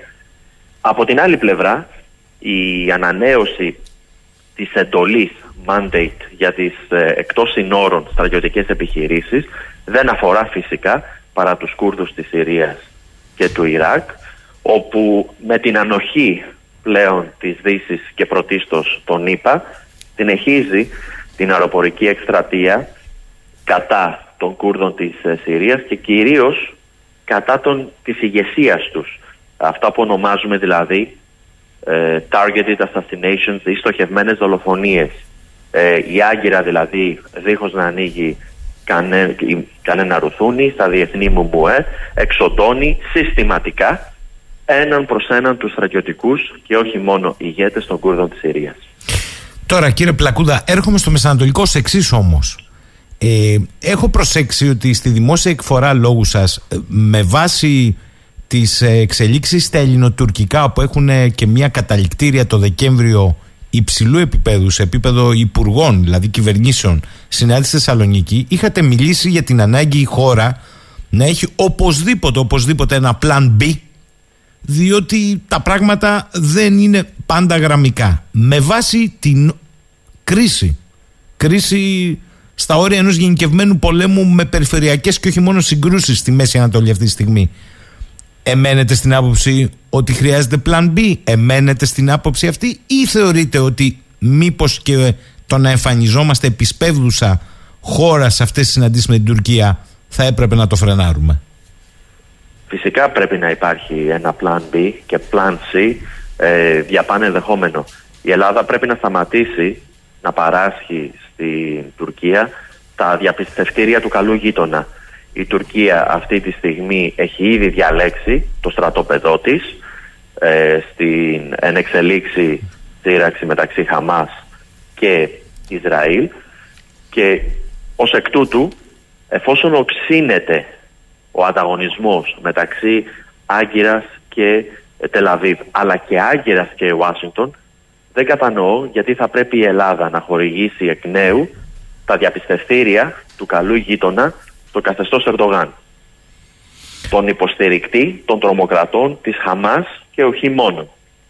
Εμείς θα πρέπει ως Ελλάδα, ε, εφόσον η Τουρκία δρά έκνομα όχι μόνο ε, στο Παλαιστινιακό ζήτημα αλλά και στο Συριακό και Κουρδικό η Ελλάδα κατά τη γνώμη μου θα πρέπει να αναβάλει με μια εύσημη ιδεολογία την ε, κορυφαία διάσκεψη τον Δεκέμβριο η οποία θα διεξαχθεί στη Θεσσαλονίκη δηλαδή ε, κατ' εμέ λάθος συμβολισμός επίσης ο τόπος της διάσκεψης αυτής. Λοιπόν, ας έρθουμε με αυτό το δείγμα. Θεωρείτε ότι είναι σε αποκλίνουσα κατάσταση με την Ουάσιγκτον και το Τελαβίδ ή εξαιτίας της προνομιακής σχέσης που έχει με οργανώσεις όπως η Χαμάς, η Τουρκία αποκτά και ρόλο, δεν θα πω εγώ μεσολαβητή, αλλά ρόλο αγωγού προς τη Χαμάς, ιδίως για την υπόθεση των ομήρων που κρατούν στα χέρια τους. Θέλω να πω, είναι στη γωνία στριμωγμένη ή είναι αναβαθμισμένη τελικά; Ποια είναι η δική σας οπτική; η, Τουρκία προσπάθησε τις πρώτες ημέρες να προβάλλει τον εαυτό της ως τον έντιμο διαμεσολαβητή ε, μεταξύ Ισραήλ και Χαμάς. Το έχει πράξει στο παρελθόν. Άλλοτε επιτυχώς, άλλοτε ανεπιτυχώς. Το προσπάθησε με τους Ταλιμπάν και τις είπα στο Αφγανιστάν, ανεπιτυχώς. Το προσπάθησε με τους Ρώσους και Ουκρανούς ως ένα βαθμό επιτυχώς, βλέπε συμφωνία των σιτηρών, αλλά όχι ανανέωσή της πλέον, άρα ανεπιτυχώς. Το προσπάθησε τώρα και με το Χαμάς και το Ισραήλ. Εξού και ε, ο τόνος της φωνής του Ερντογάν τις πρώτες ημέρες. Έτσι ουδέτερος. Πλέον όμως δεν ισχύει αυτό. Αγνοούν και οι Ισραηλινοί και οι Αμερικανοί το καθεστώς Ερντογάν. Διόλου τυχαία δεν μετέβη στην Άγκυρα ο Υπουργός Εξωτερικών Μπλίνκεν ούτε μία φορά. Μετέβη δύο φορές στη Σαουδική Αραβία, αλλά ούτε μία φορά στην Τουρκία και μεταστρέφεται πλέον ο Ερντογάν από το συμφιλιωτικό και ουδέτερο στον πλέον αντισιωνιστή και αντιεβραίο. Αυτό ωφελεί εμάς γιατί ό,τι ισχυριζόμασταν εδώ και χρόνια και μήνες πλέον το διαπιστώνουν άπαντες ότι ο Λύκος και αν εγέρασε μήτε την τρίχα το άλλαξε μήτε την κεφαλή του προειδοποιούσαμε τους συμμάχους και εταίρους μας στη Δύση και στη Μέση Ανατολή. Αυτό που βλέπετε λέγεται τακτικισμός του καθεστώτος Ερντογάν. Θα δείτε το πραγματικό πρόσωπό του αργότερα σε μια κρίση. Ε,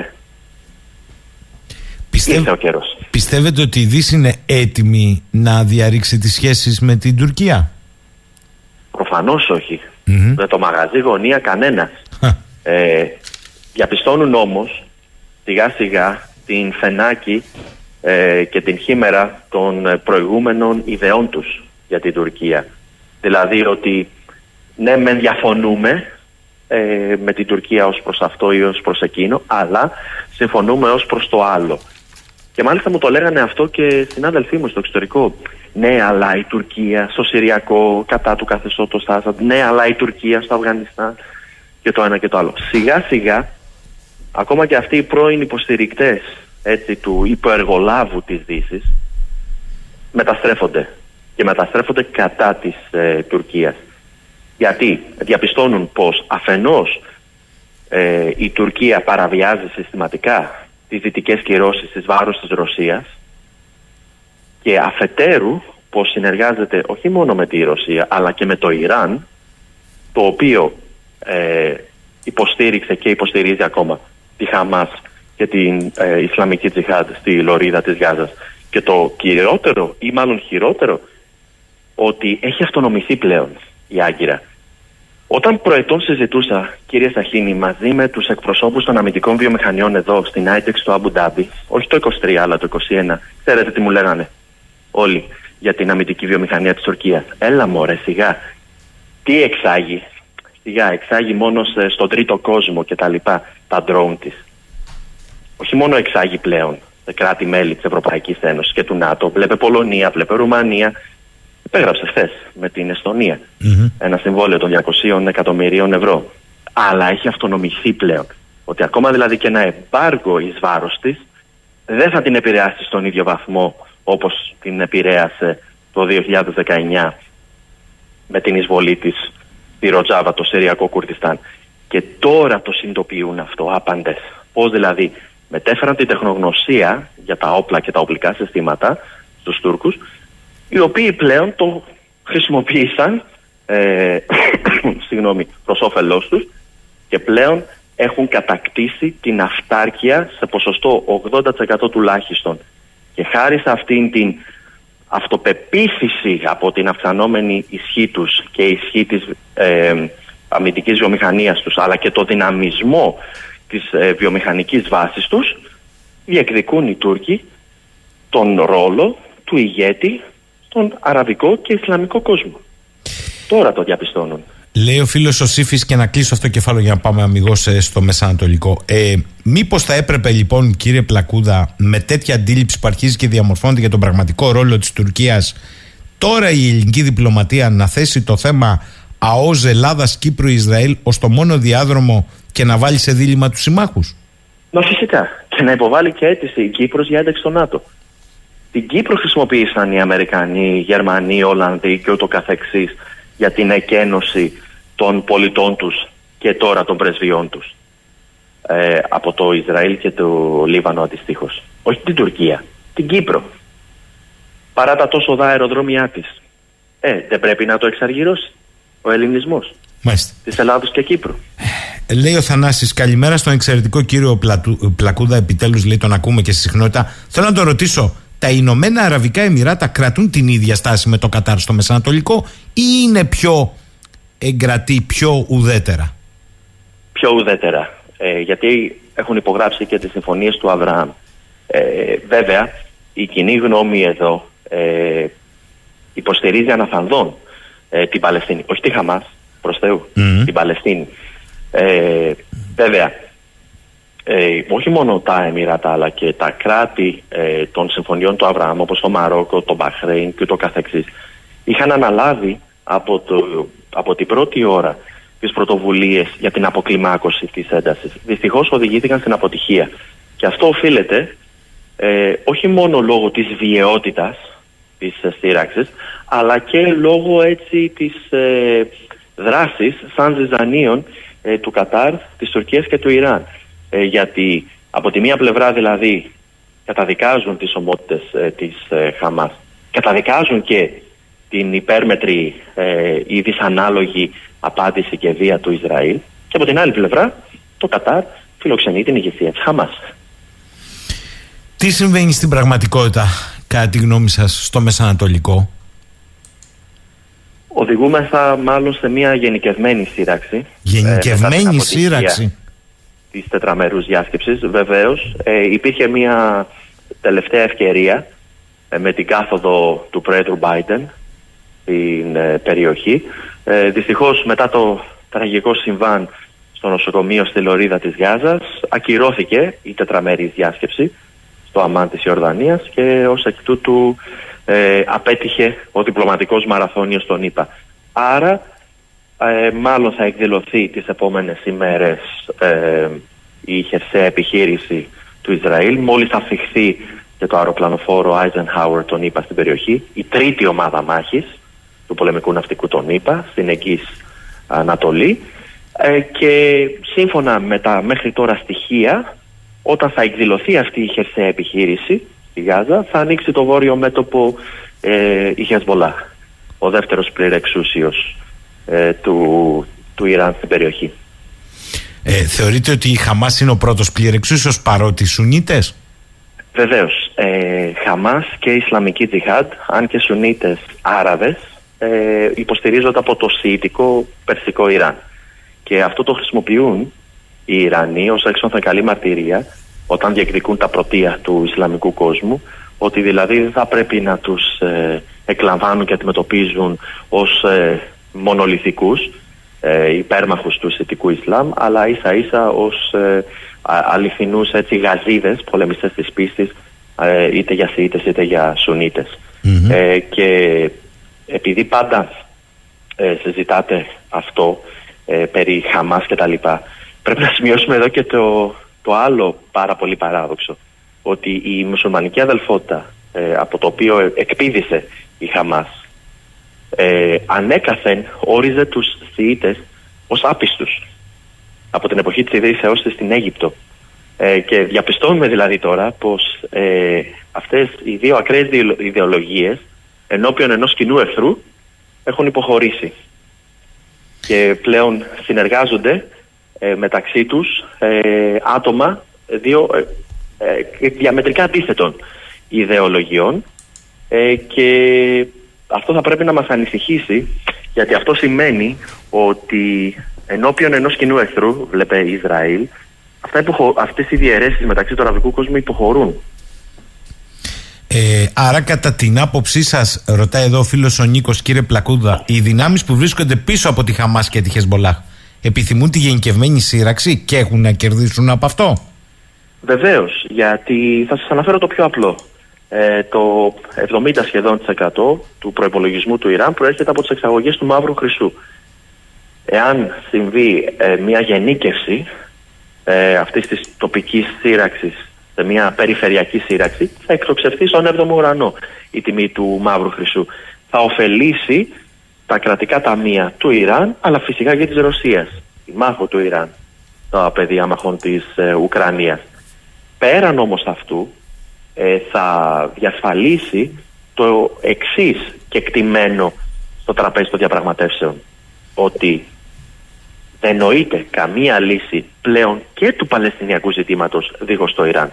Παλαιότερα λέγαμε δεν νοείται καμία λύση του Ιράκ ή των ζητημάτων ασφαλείας στον Περσικό κόλπο δίχως το Ιράν.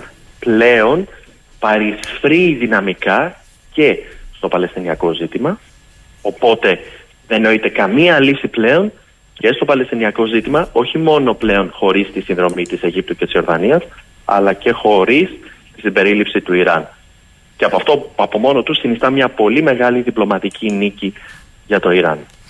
Ε, Αντιστοίχως, μου λέει κάποιος, τι είναι αυτό που κάνει τον κύριο Πλακούδα να πιστεύει ότι έχουμε δύο μέτωπα, όταν στην περίπτωση του Ναγκόρνο Καραμπάχ είδαμε Αζέρους, Ισραηλινούς και Τούρκους να συνεργάζονται για να εξαφανιστούν οι Αρμένοι από τον Αγκόρνο Καραμπάχ. Αυτό όμως ήταν ένας τακτικισμός. Δηλαδή ε, το, το Ισραήλ υποστήριξε ε, διπλωματικά και κυρίως στρατιωτικά το καθεστώς Αλίγες ούτως ώστε να συντρίψει τους αυτοναμιστές στο Αρτσάχ ή Ναγκόρνο Καραμπάχ. Πέραν των ωφελιών για την αμυντική βιομηχανία του Ισραήλ υπήρχε και υπάρχει η πεποίθηση πως ε, πρέπει να διατηρείται ανοιχτή κερκόπορτα προς τη Μηδία ή Ιρανικό Αζερβαϊτζάν λόγω της πολυπληθούς αζέρικης μειονότητας εντός του Ιράν. Δηλαδή ότι με το Αζερβαϊτζάν ως μοχλό το, ε, το Ισραήλ πάντα θα ε, δημιουργεί τα προβλήματα στο, στο Ιράν και γιατί όχι ίσως το χρησιμοποιήσει και σαν βάση για μια αεροπορική επιδρομή κατά των πυρηνικών αντιδραστήρων του Ιράν. Όμως οι Αζέροι ε, διαχωρίζουν μεταξύ των τακτικών και στρατηγικών συμμάχων. Δηλαδή, ο στρατηγικός σύμμαχος του Αζερβαϊτζάν είναι η Τουρκία. Τακτικός σύμμαχος του Αζερβαϊτζάν το Ισραήλ. Μπορεί να ζήσει το Αζερβαϊτζάν και χωρίς ε, την αρρωγή του ή βοήθεια του Ισραήλ. Και εδώ προσέξτε το εξής τώρα, χάρη σε αυτή την όμορφη πάσα του ακροατήμα διακινούνται εδώ και δύο ημέρες οι πληροφορίες πως βάφονται τα στρατιωτικά οχήματα των Αζέρων με το σύμβολο του, ερωτη... του θαυμαστικού. Αυτό συνέβη το Σεπτέμβριο τελευταία φορά. Μετά από λίγες ημέρες εκδηλώθηκε αυτή η κεραυνοβόλος επίθεση στο Αρτσάχ. Άρα δεν βάφονται έτσι τυχαία. Και αν όντως ανοίξει το μέτωπο στον Κάφκασο, εάν δηλαδή εισβάλλει στη Νότια Αρμενία, στην επαρχία Σιουνίκ, το Αζερβαϊτζάν, για να καταλάβει αυτή την επαρχία και να αποκτήσει μια εδαφική διασύνδεση με τον θύλακα του Νατσικεβάν. Δεν θα παρέμβει τότε το Ιράν. Μα φυσικά το έχει δηλώσει ανοιχτά. Ο διάδρομος Δανζενγκούρ στα τουρκικά ή ε, η επαρχία Σιουνίκ στα αρμενικά συνίστα την κόκκινη γραμμή της Τεχεράν. Άρα, εάν ανοίξουν οι Αζέροι, χάρη στην παρότρινση ίσως των Ισραηλινών, το μέτωπο στον Κάφκασο, θα υποχρεωθεί το Ιράν να μάχεται κατά του Ισραήλ, όχι μόνο στο Νότιο Λίβανο ή στη Νότια Παλαιστίνη Ισραήλ, αλλά και στον Κάφκασο, πολύ δίπλα στη δική του χώρα. Ε, Μήλος. Μήλος, ναι, καταλαβαίνω. Εδώ, εδώ ανοίξατε όλη τη γεωπολιτική σκακέρα. Έρχομαι λίγο ε, αμυγός σε αυτό που συμβαίνει αυτή τη στιγμή ε, στη λωρίδα της Γάζας, στα Ισραηλινά εδάφη, τη μετοπική Χαμάς με κράτος του Ισραήλ, α, το δράμα των αμάχων και θέλω να σας ρωτήσω, ε, γιατί αρχίζω και αντιλαμβάνομαι ότι από τη μια, όπως και εσείς είπατε, για το Ισραήλ είναι υπαρξιακό το θέμα εδώ. Ε, από την άλλη όμως φαίνεται ότι υπαρξιακό είναι και για τον Παλαιστινιακό λαό. Αν είχαν συνηθίσει όλοι ένα αφήγημα ειρηνικής με πολλά εισαγωγικά, βάλτε στο ειρηνικής, κατοχής των Παλαιστινιακών εδαφών, άρα και του Παλαιστινιακού λαού, αυτό έχει τελειώσει. Βλέπετε λοιπόν σε αυτό το μήλο των αδιεξόδων και των υπαρξιακών ζητημάτων να μπορεί να περπατήσει κάποια στιγμή πολιτική λύση; Ε, κι όμως ναι. Ναι. Και αυτό δεν οφείλεται στην αισιοδοξία μου, αυτό οφείλεται στην ερμηνεία της ιστορίας. Την αντικειμενική, συγγνώμη, ε, ερμηνεία της ιστορίας. Πότε το Ισραήλ συμφώνησε να διαπραγματευτεί για πρώτη φορά με τους Άραβες, το 1973. Μετά τον πόλεμο του Γιον Κιπούρ. Υπέστη τον απόλυτο ευνηδιασμό, ε, έθεσε σε συναγερμό τις πυρηνικές δυνάμεις, τελικά ε, αμήνθηκε επιτυχώς και αντεπιτέθηκε μάλιστα και εκδίωξε και τους Αιγύπτιους και τους ε, Σύριους. Όμως συνειδητοποίησαν οι Ισραηλινοί ότι είχαν επαναπαυθεί στις δάφνες τους μετά την νίκη του 67, τον πόλεμο των έξι μερών και ότι είχαν υποτιμήσει τους Άραβες. Συμφώνησαν άπαντες λοιπόν και όταν λέω άπαντες εννοώ άπαντες ότι πρέπει να διαπραγματευτούν με τους Άραβες και να ειρηνεύσουν μαζί τους. Όπερε γένετο. Άρα μετά το 1973 συνέβη η προκαταρκτική συμφωνία του Σινά με την Αίγυπτο και αργότερα η συνθήκη ειρήνης με την Αίγυπτο η οποία ακολουθήθηκε πολλά χρόνια αργότερα από τη συνθήκη ειρήνης με την Ιορδανία. Πότε συμφώνησαν πάλι οι Ισραηλοί να διαπραγματευτούν με την PLO του Αραφάτ μετά τον εμφύλιο στο Λίβανο το 82 και με τις σφαγές στους προσφυγικούς καταβλισμούς Σάμπρα και Σατήλα για την διεθνή κατακραυγή για την ε, για εθελοτυφλία τότε των Ισραηλινών. Πάλι τελικά υποχρεώθηκαν και οι μεν και οι δε να συζητήσουν και να συμφωνήσουν. Συμφωνίες Καπ David και Όσλο. Το ίδιο θα συμβεί και τώρα, κυρία Σαχίνη.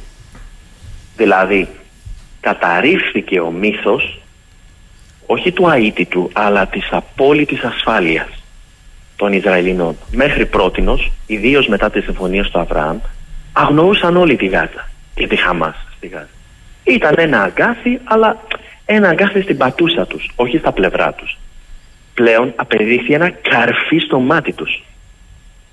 Δεν μπορούν να αγνοήσουν πλέον ούτε τη Χαμάς, ούτε τη Γάζα. Και θα υποχρεωθούν να διαπραγματευτούν είτε με τη Χαμάς και την Παλαιστινιακή Τζιχάντ ή ό,τι θα έχει απομείνει από αυτήν μετά την ε, χερσαία επιχείρηση. Και θα δείτε κιόλας ποιος θα το υπογράψει. Ο Νετανιάχου.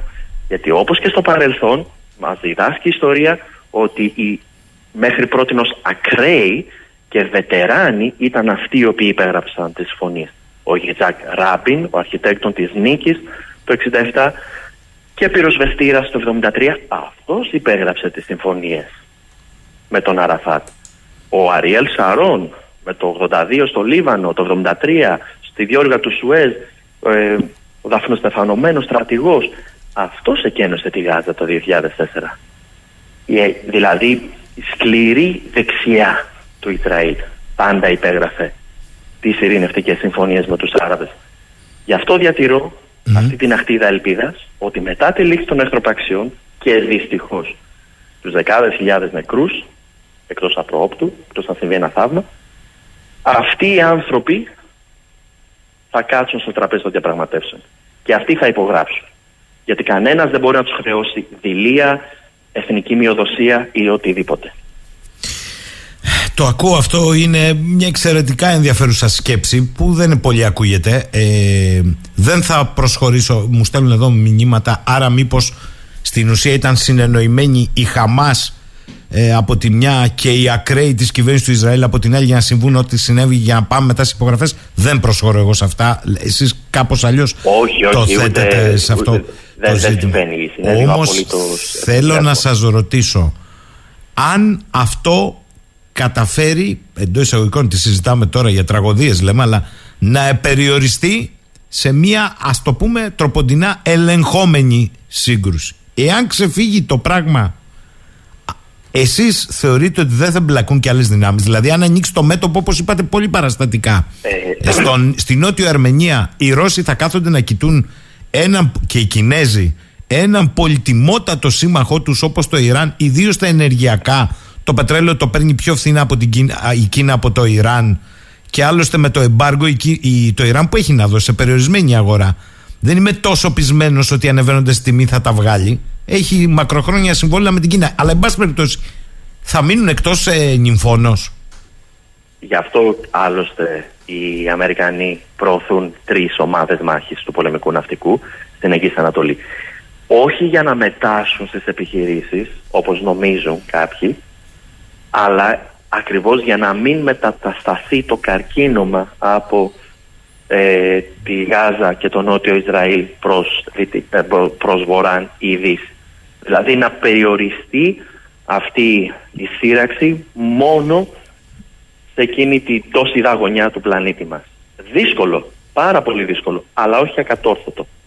Ε, γι' αυτό και προς το παρόν πρέπει ε, να υπογραμμίσουμε πως παρά τις ε, αψημαχίες επί καθημερινής βάσης μεταξύ Χεσμολάχ και Ισραήλ δεν έχει ανοίξει το βόρειο μέτωπο ακόμα.